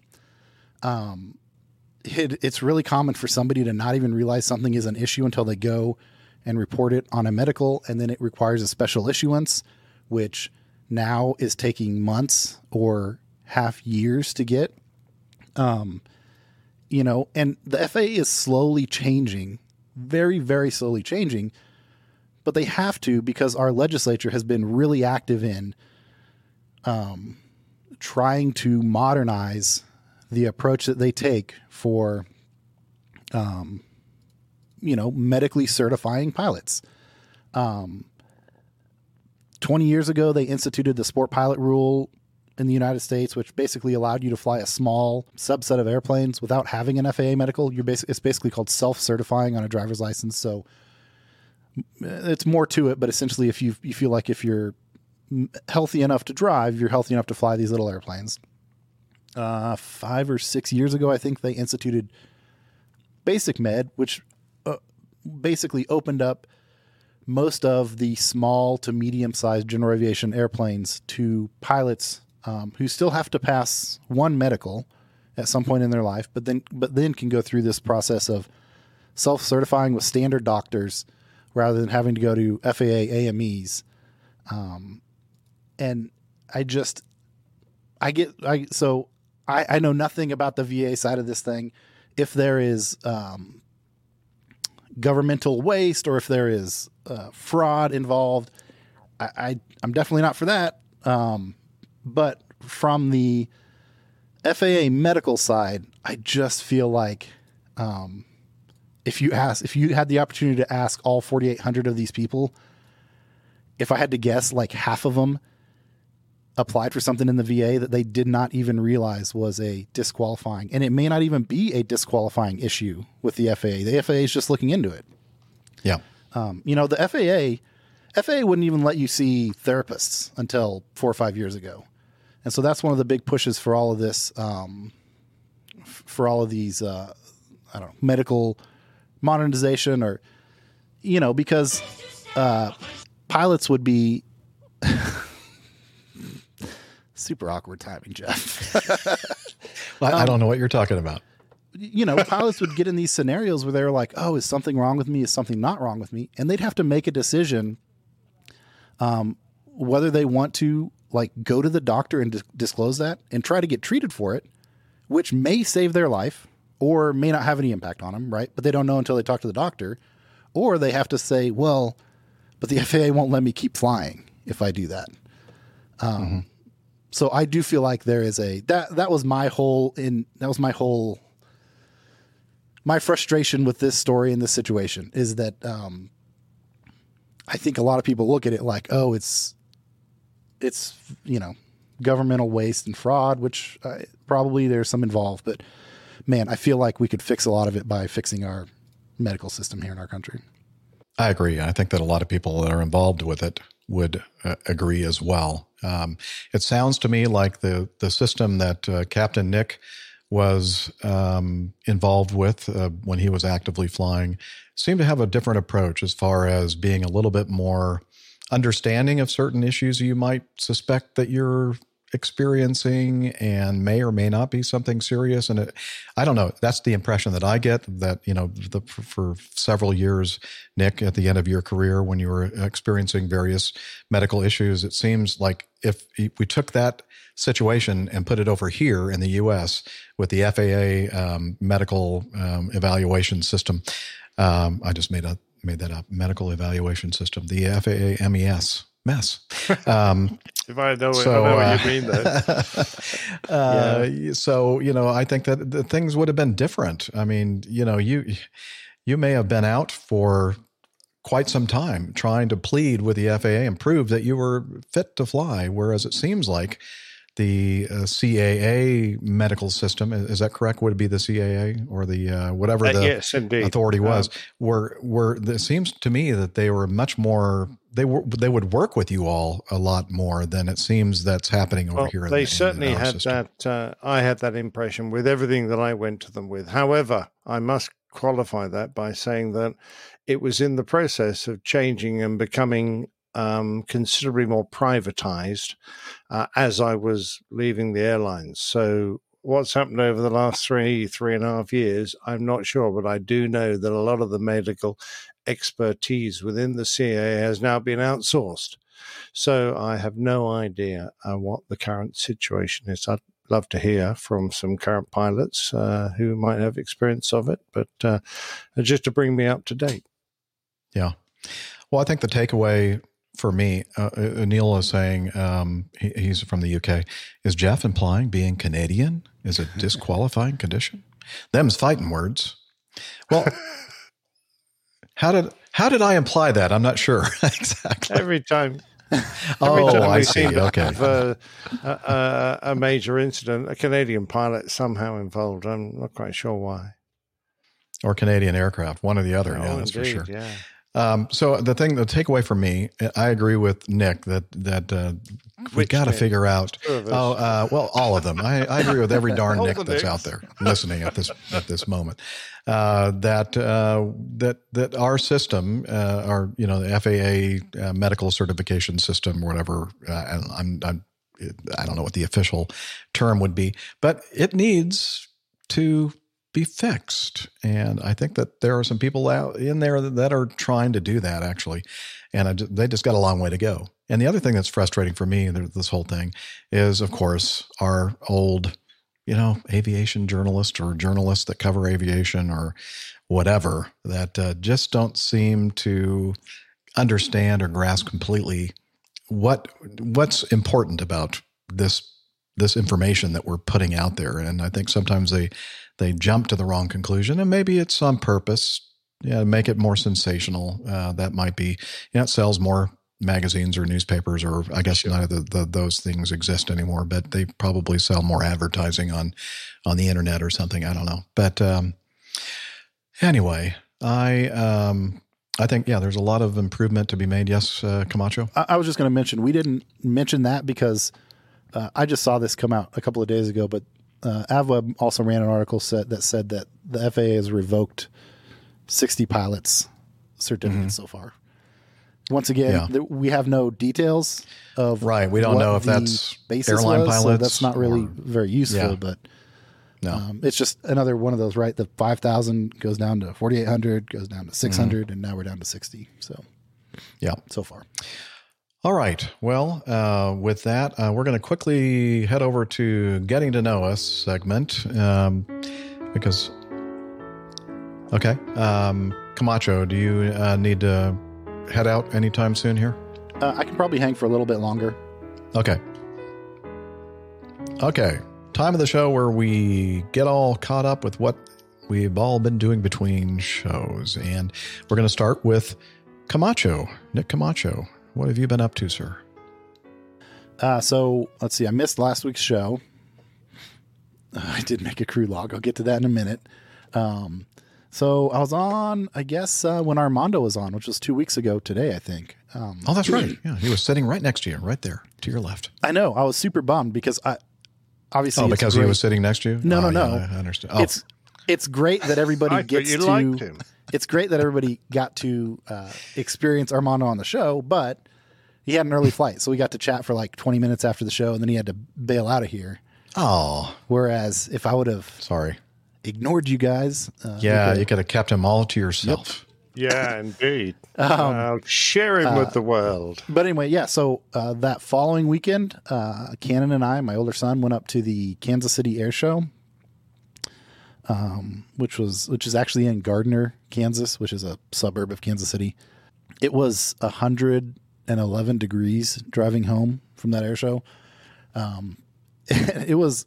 I'm not gonna lie. It was kind of a miserable experience. They had um, like no hangars. Um, so our air show here in Wichita, they have it at our air, the, at the Air Force Base here, and they usually have two or three of the hangars open, and they have like kids activities set up in one of them, and basically like you can have a respite from the sun in there, right? Well, this place didn't have any any shade structures or hangars, didn't even have any big um, any large static airplanes to sit under, so we uh, we basically toughed it out on the ramp. Uh, all day to watch to be able to catch the Blue Angels at the very end. That was the whole impetus for going was seeing the Blue Angels. Um, it was a little bit more. I think Canon liked it because there were lots of jets. We saw the F twenty two demo, uh, Heritage flight with the F twenty two. The F thirty five flew. Uh, the Blue Angels. Um, for me, the only Warbird that was involved was a Mustang flying the Heritage flight with the F twenty two. So that was cool. But I like to I like to see a few more warbirds. Um, uh, but yeah, we survived. we survived that. Uh, got home. I spent uh, all last week um, working on tow bars. I mentioned in the last show that we're building up tow bars for the big uh, Stearman Air Show in Illinois. We got all those done, so that's done and ready to go a week ahead of time, which is pretty good for us. Um, Excellent. uh, so let's see. I I actually booked a my airline ticket out to that show. So I had a few other. I was waiting on a few things. It looked like the po- there was a possibility that we were going to fly the C forty seven to the air races in Reno, but uh, that didn't really materialize. Um, there were a few other things that I was kind of waiting on, and uh, everything kind of fell apart there towards the last uh, the last few days of, of last week. So um, I booked a airline ticket up to Peoria, Illinois, which is the closest airline service airport to uh, the National Stearman Fly-In at Galesburg. And so I'll get to uh, be up there for a couple of days with my folks while they sell their tow bars and talk to Stearman people. So I'm looking Cool. forward to that. If anyone's going to be at the air show, any Stearman people, um, let me know and we can try to meet up. And then, um, as many of you know, I have had engine trouble with my airplane, which resulted in ordering a factory rebuilt engine from Continental Motors.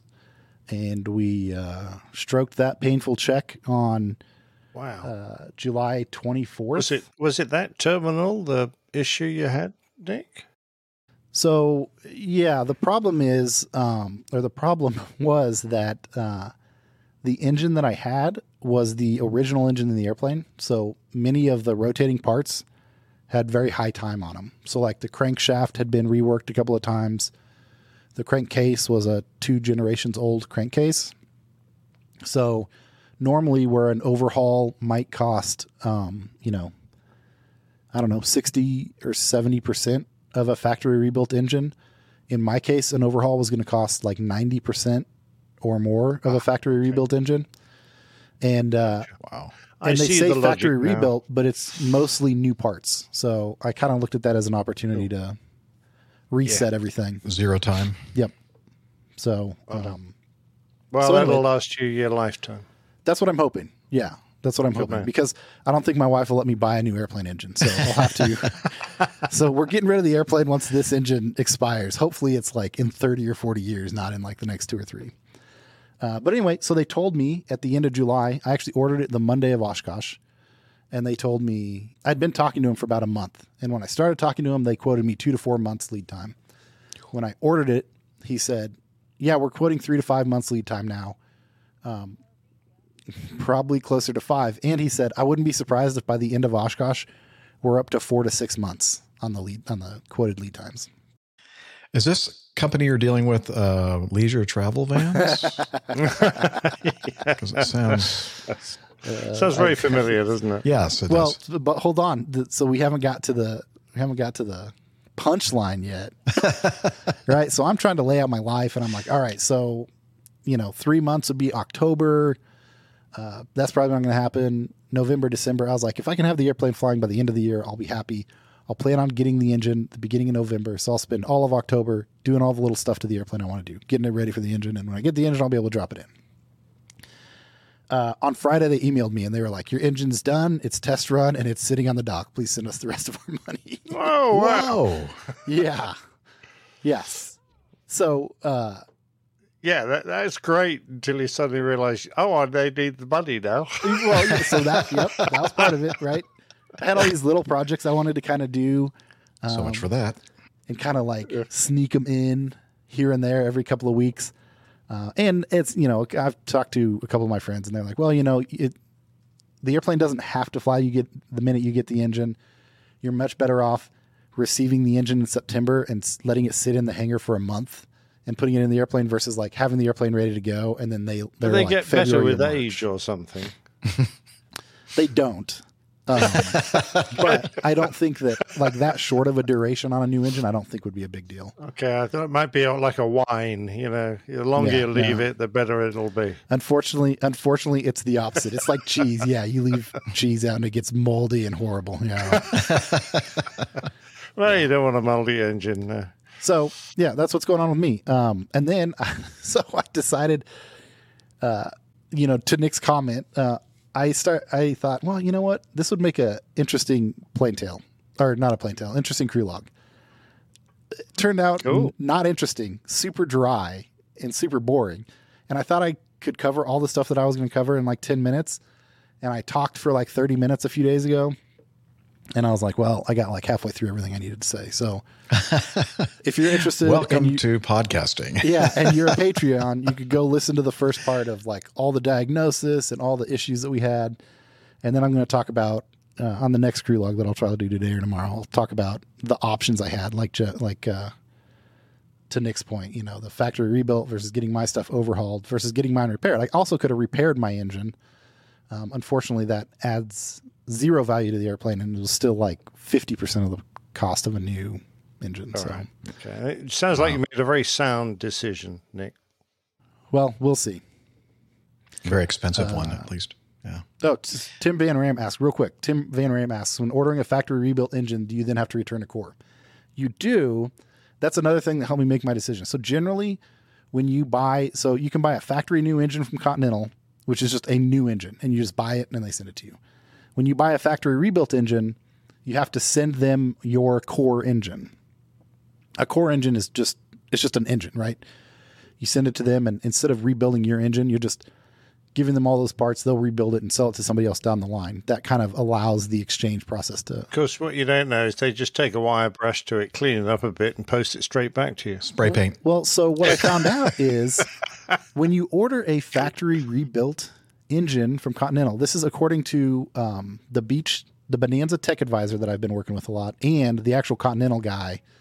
Um, when you order a factory rebuilt engine, it's like 80 or 90% new parts. They actually only reuse a few of the parts. Oh, wow. Um, but you you generally have Well, to they send. got a great big museum at the back there of old engines. Yeah, I guess. I don't know. So I guess it's a I guess it must be like a liability thing. So when I ordered my engine in June and July, they were actually running this thing called core amnesty. So usually you have to send in a either a running core or a complete core. When I sent mine in, they gave me a list of like five or six things, and they were like, to get core credit, you need to return the case, the crankshaft, the fuel pump, the uh, cam and crank gears, the turbo if it had one, and the logbook. So the logbook's kind of weird because obviously they're going to reuse the logbook. So I was I was wondering if that's just like a liability shield that they kind of do to they're like, oh well, if we're selling an engine and we can get an old engine out of circulation, it's less likely for that to cause us issues down the line. But I don't know. Yeah, I, I would say so. Interesting. So, as as um, Nick just mentioned, um, uh, Crew Log uh, awaits you if you're a patron of the show. One of the little perks that we have. Um, Well, it's pretty much the only one. other, other than uh, just the uh, just being able to have that uh, joy of uh, supporting our our show, you know. Oh, But, uh, and a one to one with Jeff every now and again. Yeah, if you, if you want, you know, any you know uh, out there, if you uh, are contributors and part of our Coffee Fund cadre, that you, you just call me up anytime or text me or whatever, and we can. You have access to me. I don't know why you'd want it. Therapist. Well, yeah, I could give he you some just got bad off advice. The phone with leisure buses, you could be his therapist. yeah, I might need to talk to you about that. Yeah, I need somebody to talk to. I don't know. What has the other Nick been up to? Uh, not very much. Uh, so I'm going to be uh, nice and quick. Um, got through to one game in the club finals. So uh, this is our big weekend where we play competitions throughout the year, and then the final uh, competition is held on finals day. But uh, so I won through uh, the handicap singles. Uh, I haven't worked out what my handicap is yet, but actually I've got a handicap of four shots. Uh, so I was playing against a good bowler who had a handicap of only three and just managed to beat him. But that's nice. So that, that'll give me something to do on finals day. But bowlers are always, you know, it's the most dangerous game in the world. More people die playing bowls than doing anything else. And I've just been to another bowler's funeral. I'm afraid. Wow, another another one down. yeah, another one fell off his perch. Exactly, uh, which was such a shame. Leon was uh, a stalwart of my very first bowling club, and um, it was a great builder. He was uh, used to teach uh, bricklaying, and indeed he built almost single-handedly uh, our clubhouse, rebuilt it in brick. So he was a fantastic old fellow, lovely chap.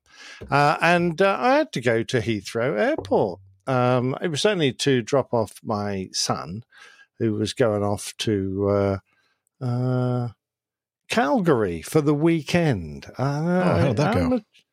Well, he seemed to enjoy himself. He came back with the most appalling hangover, so I think it went well. but um, I, I discovered to my dismay that um, Heathrow is now being included in the low emissions zone that is part of uh, the London sort of low emissions zone. And uh, I drove in and out blithely, going, "Oh yeah, wonder what that is." And I- yeah, well, no, uh, Jilly had to go and pick him up today, and, and I said, "Well, my car's quite new; I should be all right." Uh, how about yours? And she came back, was straight onto the internet, going, "Oh, "I don't know," uh, but no, she's all right. and uh, I did pay the drop-off fee, uh, Els Piloto, but uh, just within about an hour and a half of the cut-off, I nearly forgot a second time because uh, when I dropped you off, Jeff, I forgot to pay my fee, so I got fined. Oh no! oh yeah, don't worry about Sorry. it. Sorry. Um, that was my silly fault. Uh, and um, I, I, but I remember with Doug, and uh, so it was only a five, no big deal. So that's been daylight robbery. You're quite right. Really annoys me. Um, but there you go. Uh, it should be nice if they sent you a reminder saying, "Oh, you've just been in and done this. Can you pay us?" But they don't. Nah, they just get more money if they don't tell you. Yeah, exactly. They're horrible people. I don't like them at all. Um, and uh, do you want me to go straight on to the uh, cover art while I'm Sure. on the air? Yeah, Brilliant. why not? We're not. We're not planning Uh, on well, booting you, can off see the air, part- Nick. You can see. you can see part of the germ of the idea behind me. Uh, the tank that um, I took a picture of um, in the at the Duxford uh, airfield, the the Imperial War Museum there, which is a uh, a British tank called the Comet, the uh, A34, introduced towards the end of the Second World War. Uh, and took part in the invasion of Germany and regarded one of the best British tanks of the war, um, albeit it took a while to get it in, uh, into service. It played a key role in the development of the later Centurion, which we always loved. Anyway, quite amusingly, the um, tank had been named um, the Gyneolator. And I went, well, I know what gynae is. I've, at least I've a vague idea what gynae is. What's a gyneolator? Anyway, um, we use that in the part of the title for the uh, cover up because I discovered a gyneolator is someone who has a passion for women. Uh, don't most of us have a passion for women, but indeed. And um, someone suggested, who was it? Do we can we remember who suggested it? Uh, it was uh, someone like Ihol Boxes. Oh, it was Tim Van Ram, wasn't it? Actually, No, Tim Van Ram it usually comes up with the bad ideas. Okay, yeah, suggested the gyneolators love foreplane. a little play on the word plane there. So I had to invent cover art that involved an airplane with a foreplane and a man in love with it. So that's what you ended up with. By the way, um, the uh, the uh, show um, icon is in the HUD head up display. The APG is in the little red uh, cover that's uh, uh, covering up some of the sensitive instruments there. And uh, the show number is where the no step uh, word is written on the left hand, the port foreplane. So there you go. Okay, let's see here. See if I can do this. That's the starboard Um, foreplane. Oh, wrong side. Okay, Yeah. sorry. Said the actress to the bishop. Oh, I see APG right there. Yeah. Ah, okay. And then yeah. And yeah, you got- Um, you- your cursor's right on it. There you go. Zoom in there. Ah, we got Can you uh, see it? 582P. Yeah. Got it. go. Well, it says Wow. no step originally, so now it says no Ah. 582.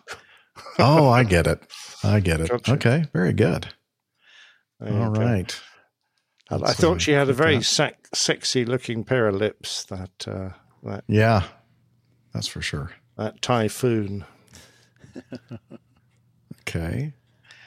Well, hang on. I uh, had something Yeah, set up Jeffrey, before, wanna know what you've and uh, uh, let's see here. Um, oh, I have to share a tab. Here we go. And um, let's see if you could uh, display that, Liz. Or hit- no, um, the, I'm sharing my screen. Got it? Are you sharing it? Ooh. Okay. Looks like a former president's hairdo. All right, look at that. Got that uh, that hurricane out there. I got. I'm sorry, I can't hear you, Liz. I have the window open, and I'm trying to see what the conditions are like outside. It's kind of windy. I don't know why. Uh, that cow flying by. Is it a oh man! hurricane So or a uh, typhoon?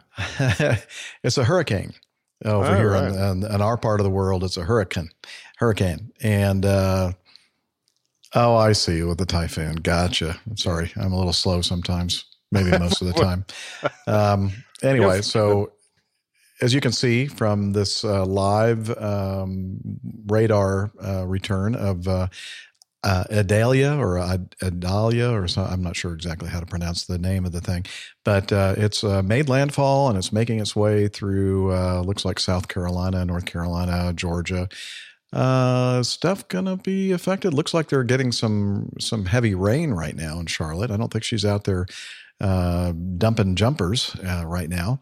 Uh, but it looked like um, we did get some of the uh, outer bands last night, some pretty heavy rain. But today it's been actually relatively decent weather here, and where you can see we're right at the edge here of um, of the uh, of the storm. So anyway, just an update on the uh, weather. If you're uh, interested in that kind of thing, yeah, I'm safe and sound here.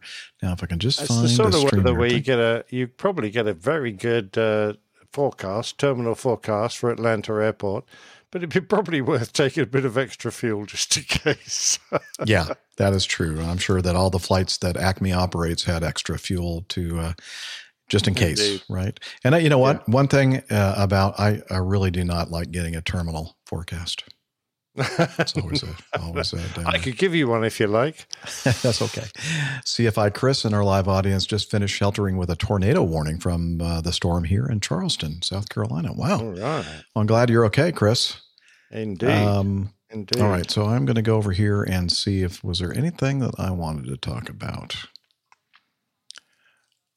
Oh, I do want to play some audio from Hillel, and I, you know, I haven't even listened to this yet, so this could be a little. Uh, uh, okay, well let's uh, let's go ahead and press the button here. This is uh, from Hillel in Melbourne with Evan Shu. I don't know how this is going to work because somehow. I'm supposed to make it from Jeff's bathroom to Australia and back again. I'm not exactly sure how that's going to happen. But for those who haven't figured it out, this is Hillel, and I'm not in the bathroom at the moment. I am actually outside Melbourne, Australia, with our good buddy, our mate, Evan Shu. He, Evan just took me on a little flight to go look at some sites around the bay down here in Melbourne, Australia, or outside of Melbourne, actually.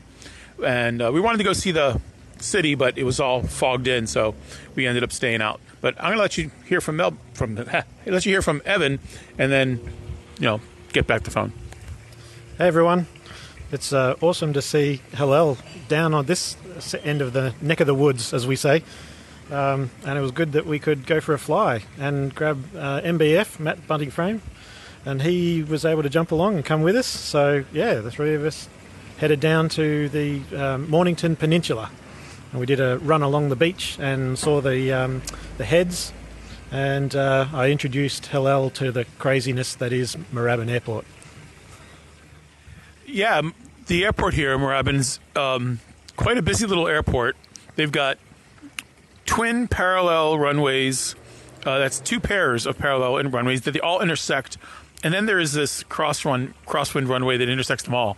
It is kind of crazy to look at, actually, and rather confusing. Um, I almost thought we were going to land at the wrong one way for a second, but then I realized that Evan knew what he was doing. So, um, sort of uh, close enough. At least we landed. We could use the plane again, and. But it was a lovely time to come down here. I spent the morning with a client and then took an Uber down to Moorabbin Airport, and um, it's uh, it's really interesting. And actually, for those of you who uh, make your way down here, make sure Evan takes you to this pretty cool motorcycle um, haven. Not even sure what this place is called. Motorcycle Cafe, they call it. Called who's Motorcycle Cafe. very interestingly named motorcycle cafe. Called the Naked Racer. The Naked Racer. Aha. But they've got motorcycles everywhere. They've got a great little museum inside. And uh, so we had a drink. We're having a bag of crisps. And um, pretty soon, going to probably kick me out and set, drop me off at a train station and be done with this mad bathroom running person. Anyway, so that's it from me. This has been already longer than I meant. And I'll let Evan sign off. See you, everyone. Thanks for coming this side of the world. It's a pleasure to be here. Thanks, Evan, for the flight and for the company in the afternoon. And uh, I'll have to find another excuse to come down to Australia some other time. Everyone, have a great whatever you're doing. Bye. Man, Hillel is worse than I am when it comes to hogging the microphone. Uh, so very nice to uh, hear from you, Hillel and Evan. Uh, barely hearing from Evan there in the uh, audio feedback, but uh, it was nice to hear your voice. Is Evan a little shy? I don't think so. I think it's more um, Hillel just uh, you know, it's like this whole microphone. this whole this whole uh, bathroom thing and Slack has gotten to Uh, Hillel's yeah. head. Well, obviously, the fame, the fame he's achieved I know. with that, I quite incredible. Great to hear from you guys down uh, down under in uh, Melbourne.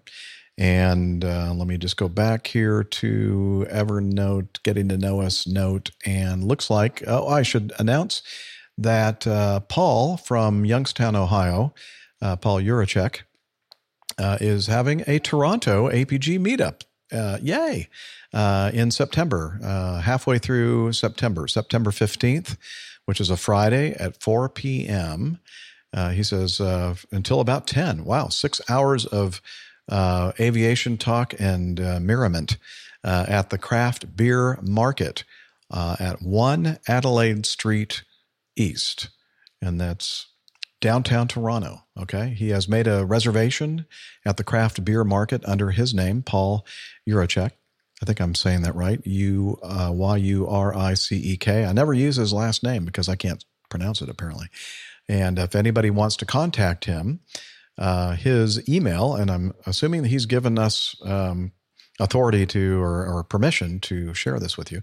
Uh, his his email address is p p a u l j y. So p paul jy at gmail.com.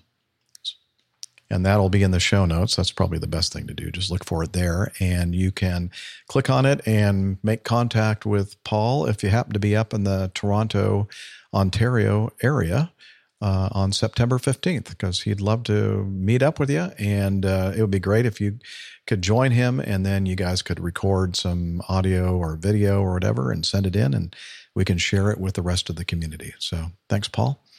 And uh, with that, I think it might be time for us to play this week's Plane Tale. Oh, Coffee Fund. Yeah, I need to do that too. Thank you, uh, Liz. We're going to go ahead and do some Coffee Fund uh, first. Here we go. I'm all discombobulated combobulated here. Okay, here we go.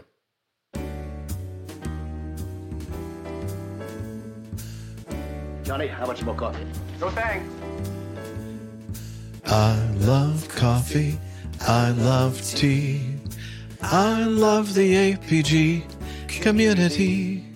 Coffee and tea and the Java and me. A cup, a cup, a cup, a cup, a cup. Come on, you guys in the back channel, you can sing along too. Come on. Um, all right, Coffee Fund is your way to sh- support the show financially. Only, only if you have the financial resources to do so. And why should you do that? Well, you get to listen to uh, Nick Camacho and Captain Nick and others with uh, periodic crew logs. And uh, but the best part of it is you can have that really really good feeling that you are supporting something that you believe in, the Airline Pilot Guy Show, and we do appreciate that. And a couple different ways to do that. One is the OG method, the uh, Coffee Fund Classic method, and we have a nice contribution, a very generous contribution from Stan Call. I think he calls himself uh, Stanimal.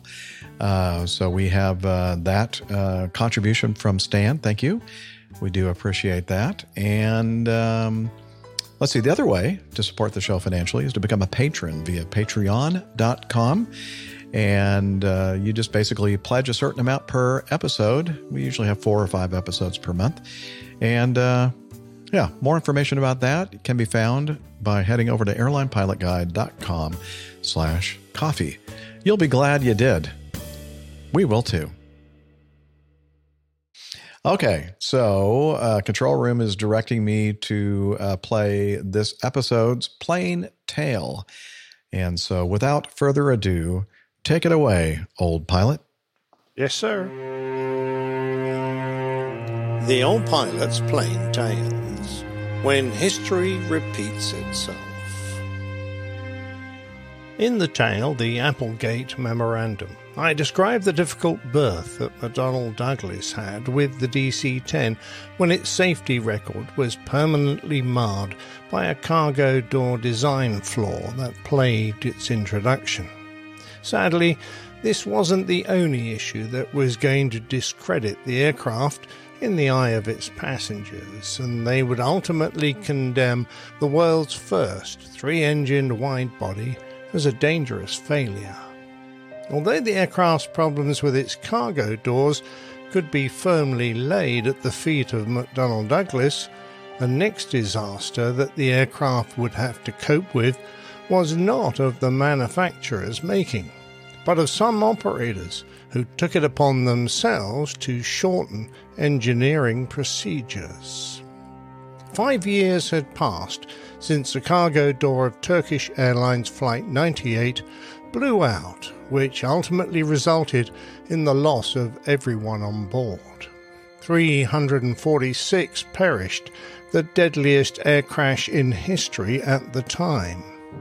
Then, on the 25th of May 1979, a DC 10 10 of American Airlines, Flight 191, departed Chicago O'Hare's International Airport bound for Los Angeles.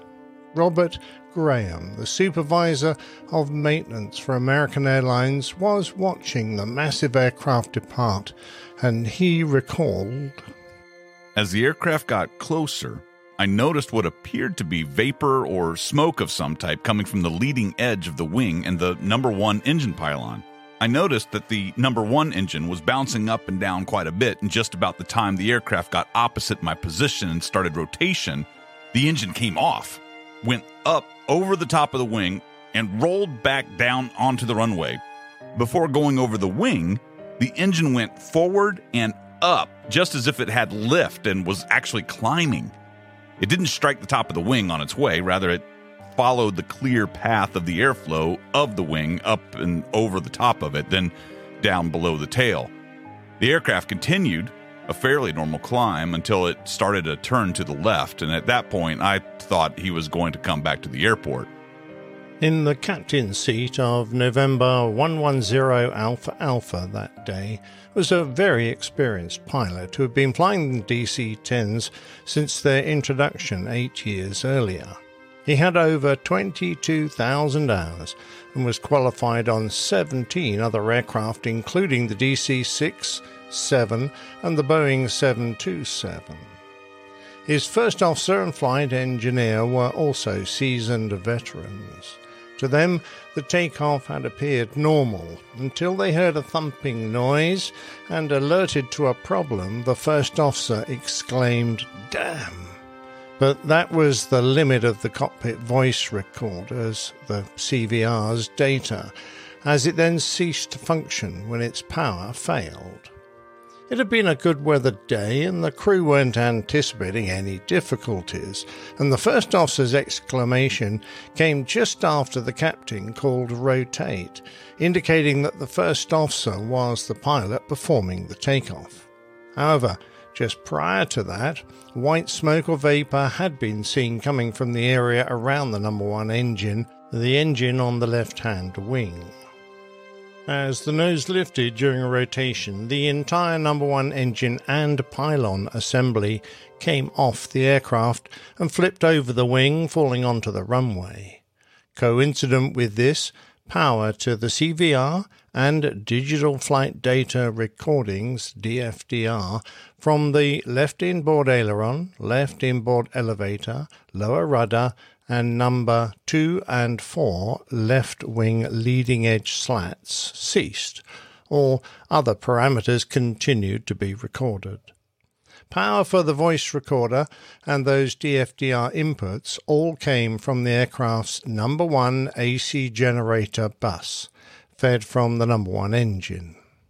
The aircraft became airborne about 6,000 feet down the runway but its flight would only last 31 seconds.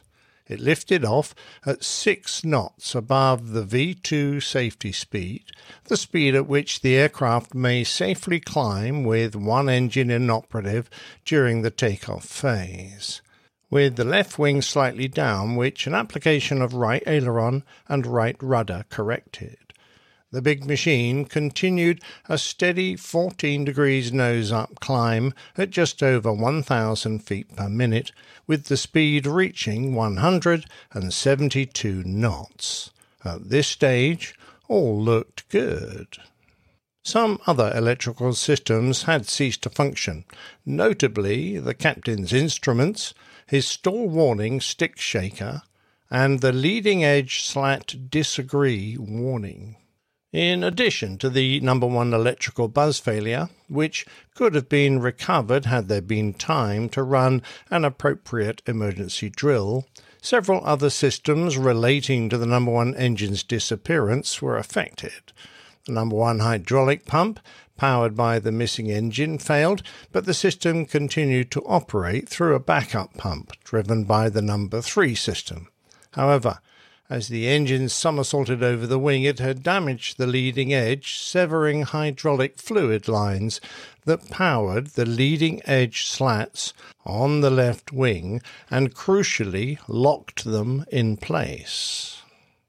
Unbeknown to the crew, since the slat disagree warning was now inoperative, under the effect of the air loads impinging on them, the outboard wing slats on the left side began to retract. At the same time, the first officer was correctly following his company procedure, a procedure that would subsequently change, which stated that, following an engine failure, he should climb out at V2 speed until reaching 800 feet above field level or obstacle clearance altitude, whichever was higher. then lower the nose and accelerate. Indeed, his flight director was programmed to demand a pitch attitude that would achieve the V2 speed. Therefore, quite correctly, he held an attitude that allowed the aircraft to decelerate at about one knot a second, from 172 knots to the target V2 speed of 153 knots.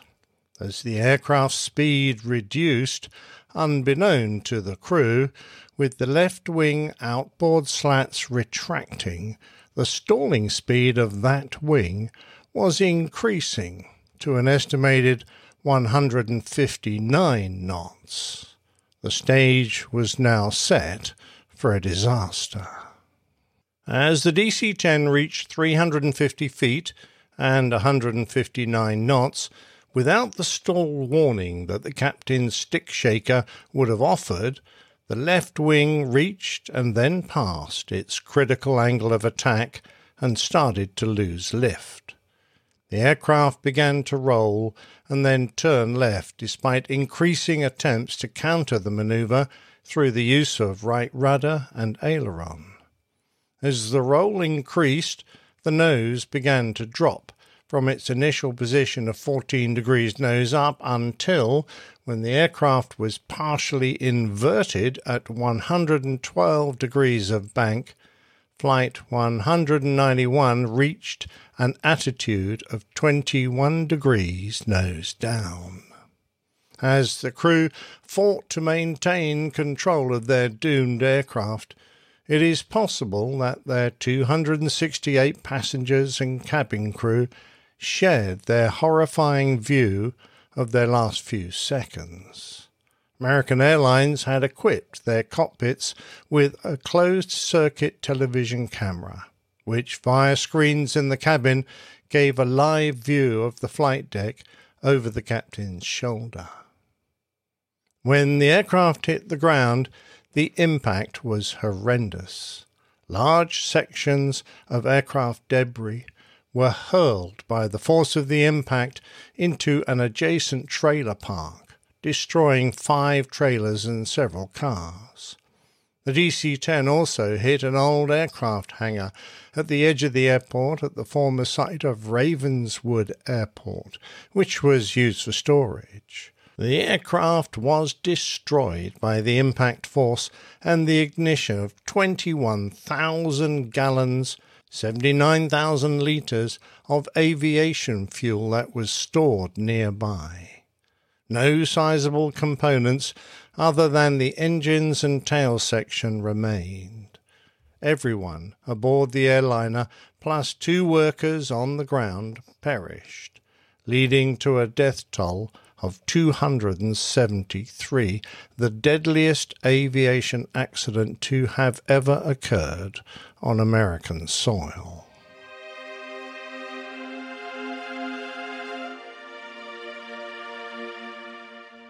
Following the previous DC 10 mishaps, this crash received widespread media coverage, but also because of a dramatic photograph taken moments before the impact that was published on newspaper front pages. There was little doubt as to the main cause of the accident, and much speculation as to what caused the engine to separate from the wing. However, the loss of an engine should have been a survivable event since all airliners were certified to fly safely following a critical engine failure, if not perhaps the complete separation of the engine. The NTSB investigation followed two paths one to establish why the engine pylon became detached, and then why the crew subsequently lost control. While the investigation was going on, Two weeks following the crash, and whilst under intense public pressure, the head of the FAA was called to testify at a House hearing. Before the full findings were published, he then took the drastic, unprecedented, and damning action of suspending the design certificate of the DC 10 indefinitely, thereby grounding all 138 of the aircraft flown by the nation's airlines. McDonnell Douglas called this an extreme and unwarranted act. Following the FAA's lead, other countries followed suit, and around the world, DC 10 sat idle on the ground. Soon after, the NTSB established that the engine detached because of the failure of the pylon attachment fittings.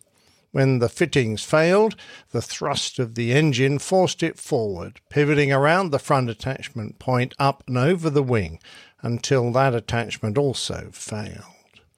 It became obvious that the bolts within the pylon fittings had fatigued and failed because of damage inflicted on them before the accident. Further investigation revealed that this damage had nothing to do with McDonnell Douglas's manufacturing techniques or design criteria, but was due to the airline's own modified maintenance procedures. McDonnell Douglas stipulated that in order to remove an engine and pylon for inspection and repair, firstly, the engine should be dropped from the pylon and then the pylon could be removed.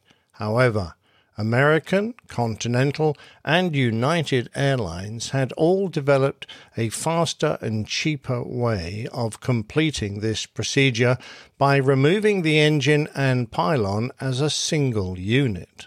The manufacturer's field service representatives working with the airlines advised that they would not encourage this procedure due to the element of risk. However, they did not have the authority to either approve nor disapprove the maintenance procedures of its customers. In the case of November 110 Alpha Alpha, which had undergone this procedure earlier in the year, the American Airlines mechanics had some difficulty with their approach to the engine removal. They elected to support the vast engine with a large forklift truck, whilst the pylon was disconnected. The positioning of the forklift was crucial, and in this case they made a little error which allowed the engine to rock slightly, and then halfway through the job there was a shift change. Whilst this was occurring, the forklift had been turned off, and the weight of the engine forced the forks down as hydraulic pressure bled away. This resulted in undetected damage to the attachment points, which, although insufficient to cause an immediate failure, led to fatigue cracking, which worsened over the next eight weeks until they finally gave out. The findings concluded that the loss of the number one engine was due to improper maintenance procedures conducted by the airline. The left wing stall was caused by uncommanded retraction of the left wing outer leading edge slats, compounded by the loss of the slat disagree warning and the stall warning. Out of interest, McDonnell Douglas offered stall warning stick shaker systems for both pilots, but at an additional cost which American Airlines had declined. This accident opened a proverbial can of worms that shook the industry and the regulators. The FAA convened a safety panel to evaluate the design of the DC 10. The results were perhaps not quite what they expected, as the panel highlighted critical deficiencies in the way the government certifies the safety of American built airliners. Focusing on a shortage of FAA expertise during the certification process and a corresponding over reliance on McDonnell Douglas to ensure that the design was safe. Both manufacturers and airlines were blamed for focusing on the letter of the law and not creating a safety culture within their organization. Regulations were issued to ensure that stick shakers would be provided to both pilots and that vital devices such as slats had mechanical locks. Forty years later, when the issue of the MCAS system in the Boeing 737 MAX, which led to the disastrous crashes of two aircraft and an enormous loss of life, were examined, parallels were drawn between the situation in 1979 and 2019. The DC 10 loss had brought to light the need for system redundancy, crew warning systems, rigorous certification, a lack of oversight and expertise in an under resourced regulator. The very same problems that became a crucial part of the 737 MAX debate. There were several worrying parallels concerning the introduction of both aircraft. The timescale for the production of both the DC 10 and the MAX were planned to get the jump on competitors, so delays were unacceptable, and when concerns were raised, safety took a back seat to exigence. Design features that might have met the letter of the law fell short of best practice. In the 1980 committee report on the FAA airworthiness certification procedures led by a former NASA administrator is found the comment of greater concern, however, is the identification of what appears to be a trend towards placing more and more reliance on the manufacturer in the course of type certification. Towards the end of the certification procedure, for instance, the designees submit large amounts of reports and calculations to their FAA counterparts for approval. While the requirement to make such submissions has value in assuring airworthiness, in most cases the FAA staff performs only a cursory review. Four decades later, the Joint Authorities Technical Review would issue a remarkably similar final report on the 737 MAX MCAS system. They highlighted signs of undue pressure on the Boeing staff responsible for regulatory approval, and which it said may be attributed to conflicting priorities and an environment that does not support FAA requirements. These regulatory personnel included engineers with limited experience and knowledge of key technical aspects of the 737 MAX program. Overall, they concluded that this resulted in an inability of the FAA to provide an independent assessment. Both the 737 MAX and the DC 10 were considered to be in full compliance with federal regulations, but neither manufacturers built as safe an aircraft as they could have. It would appear that 40 years is too long for corporate memories to hold the concepts of a truly safe culture.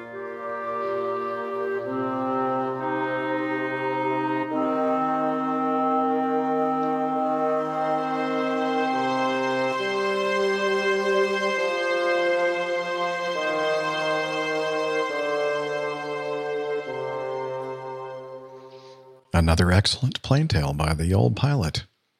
I hope a thought provoking one. Yes. Yeah, uh, very um, frightening similarities there in the, uh, yeah, a lot of parallels. Oh, absolutely. I mean, uh, Mayman Micus made a point, uh, but uh, I don't think it was one that really made a vast difference in the argument put forward that what uh, perhaps the manufacturers need is greater supervision uh, from the regulator, and that the regulator is under equipped to uh, give the sort of supervision that you might expect, uh, particularly when introducing, uh, you know, new aircraft into the industry quickly. I, I love doing these things, but I often need help. And uh, when it comes to producing uh, an understandable American accent, I didn't want to turn this into yet another joke. Uh, so I must thank Greg Willits, uh, the fantastic voiceover artist, friend of the show, and uh, lovely person for helping me out yet again. And uh, if any of you are listening and you want that cool voice, doing a voiceover for you, just uh, go to his website, please. Uh, Greg Willits. Uh, oh, golly. gregwillits.com. We're going to be in the show notes. Uh, I, I don't know. Guaranteed. Yeah, I don't know it before me right now. Uh, Neil Landwarm in our live audience says, I always thought letting any manufacturer self certify was a terrible idea. Well, yeah. yeah, I know that's where it comes down to the nub, doesn't it? Because, uh, you know, you've got uh, people who are actually employees of the company, often serving two masters. They're, uh, they're working for uh, an aircraft manufacturer, but they also have the job that the FAA have given them, which is to adjudicate as to whether something is safe or not. I think that personally, I think that puts them in a nigh on impossible situation, uh, particularly when something is of marginal safety uh, at a marginal safety level. Uh, and also, uh, you know, the manufacturer may not be releasing all the information they have as to um, you know what has occurred uh, and whether this particular um, item is um, you know uh, as as uh, well designed as it could be. And I think that's the problem. You know, when you're trying to put an aircraft onto the market in order to beat a competitor, the idea of delaying it a few months to get something just right uh, is not a very appealing uh, option. All right, thank you. There is gregwillits.com. What a uh, handsome website. Chap. Yeah, he is a, a, handsome chap. And there's more information about uh, Greg and his talks and speaking real and all about him. Voiceover work uh, a little bit further down here. And uh, Anyway, I have to write a testimonial. Yeah, I was going to say I don't see anything from you. uh, I, I, don't think you probably publish it, but uh, the work he's the work he's done for Plane Tales has been exemplary over the years. Yeah, he uh, he's a great, he's a very very talented, very creative uh, person and uh, good friend. So, yep. all right, uh, thanks Liz for sharing that. We are going to do one feedback item, and then we're going to wrap it up. And so I guess we need to do this.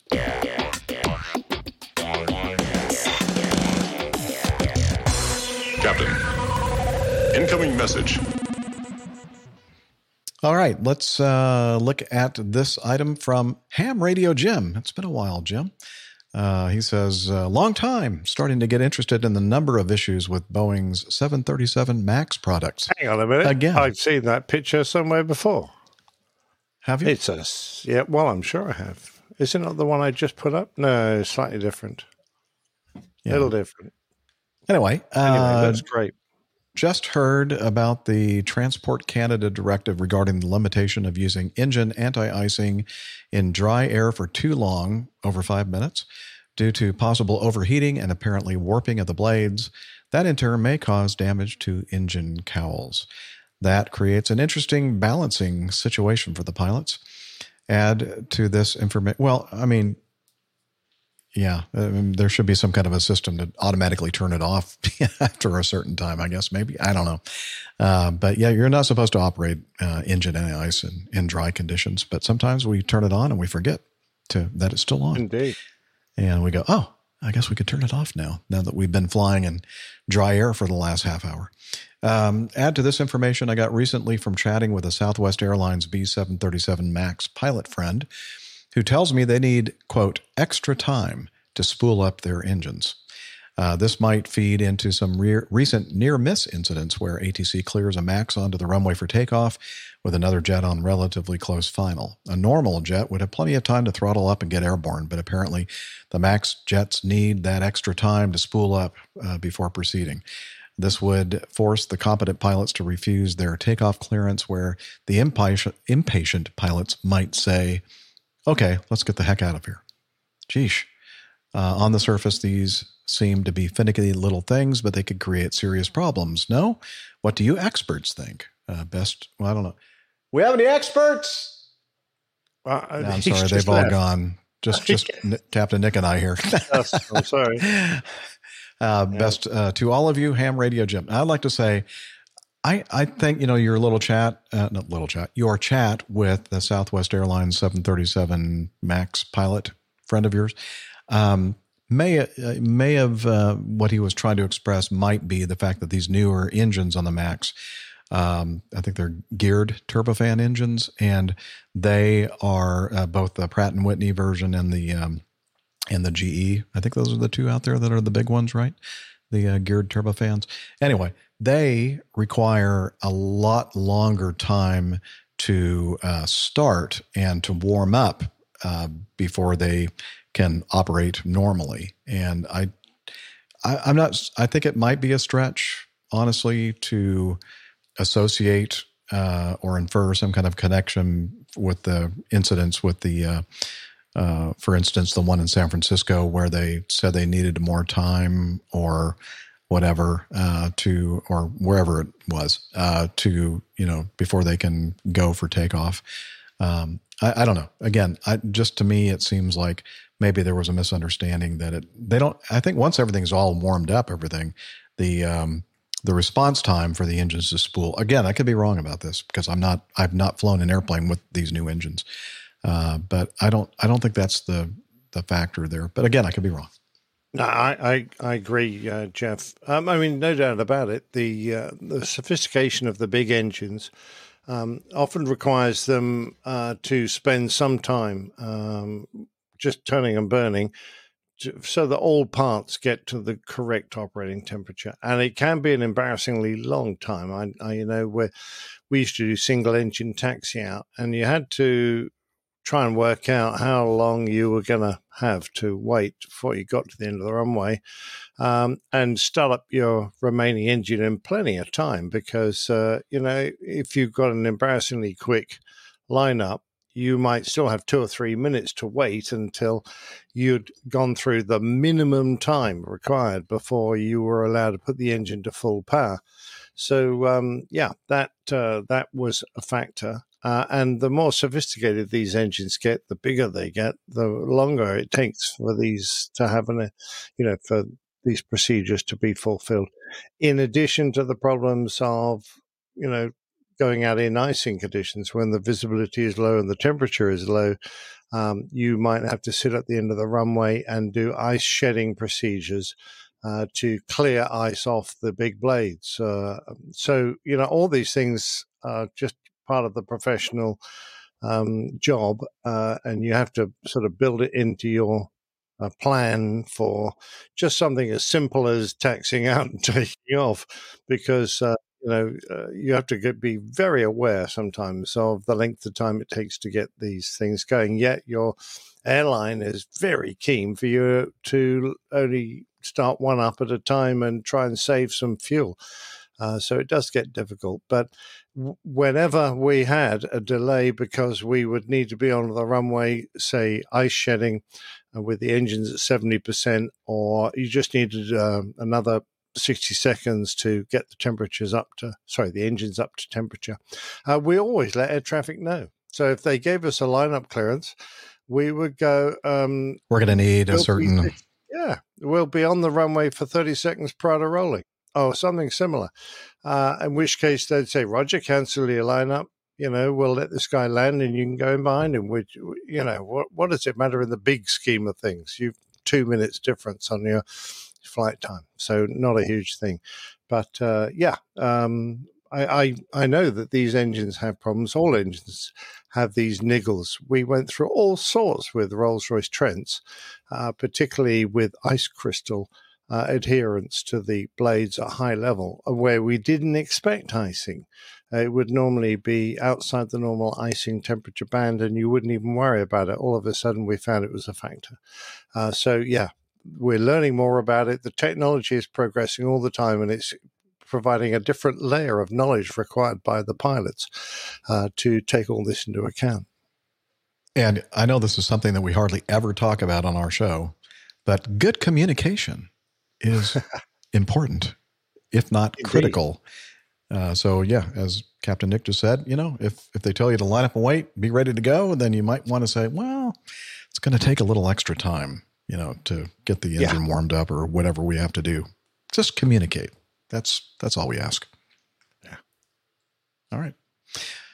Well, it is time for our wrap up of Oh, I don't want to 583. finish. I don't want to stop. I'm well, we can, you know what? getting it going. Nick, let's just do this. Uh, after we end the broadcast, you and I can sit here and we can just conti- like pretend like we're still doing a show. How about that? Oh, what a great idea. Otherwise, there are a lot of people here that are going, you know, you've used three hours of my precious time already, almost. Oh, yeah, anyway. my life. And uh, Yeah. hey, I have a life, you know?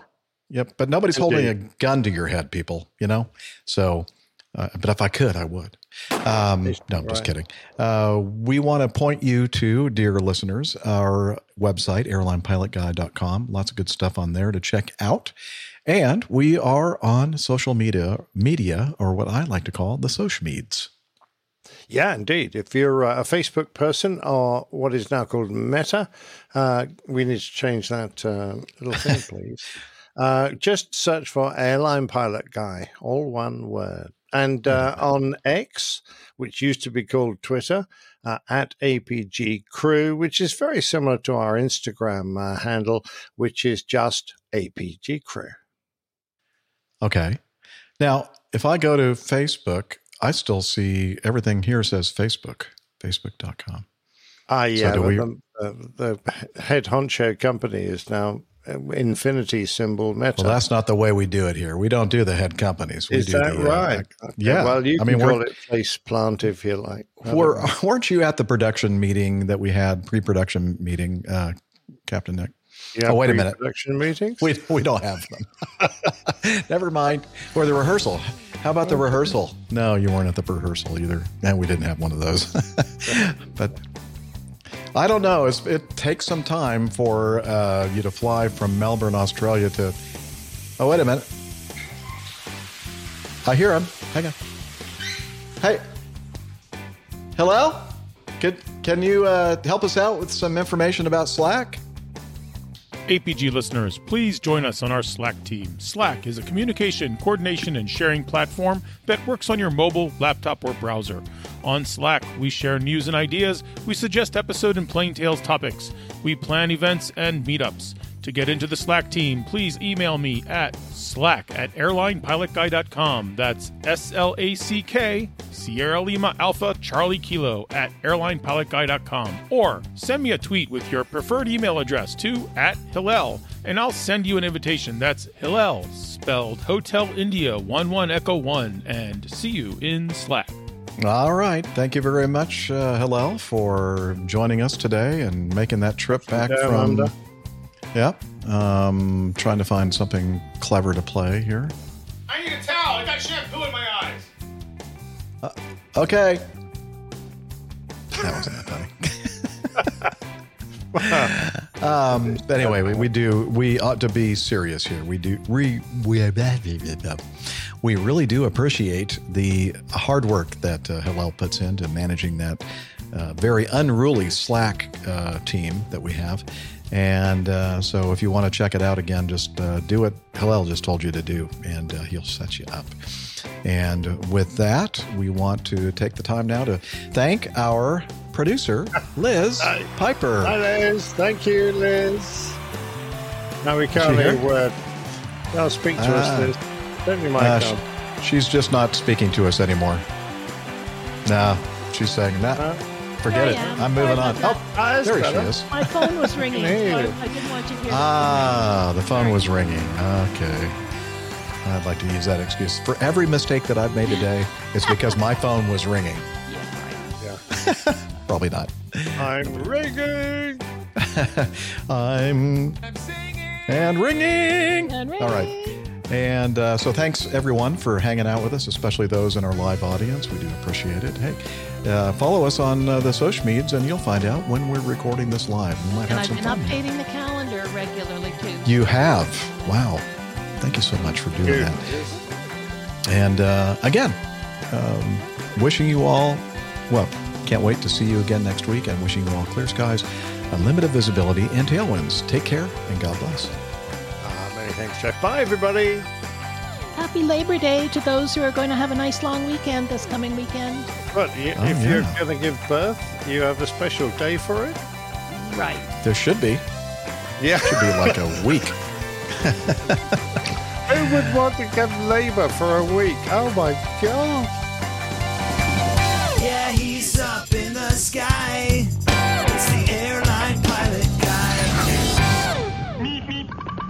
Good day.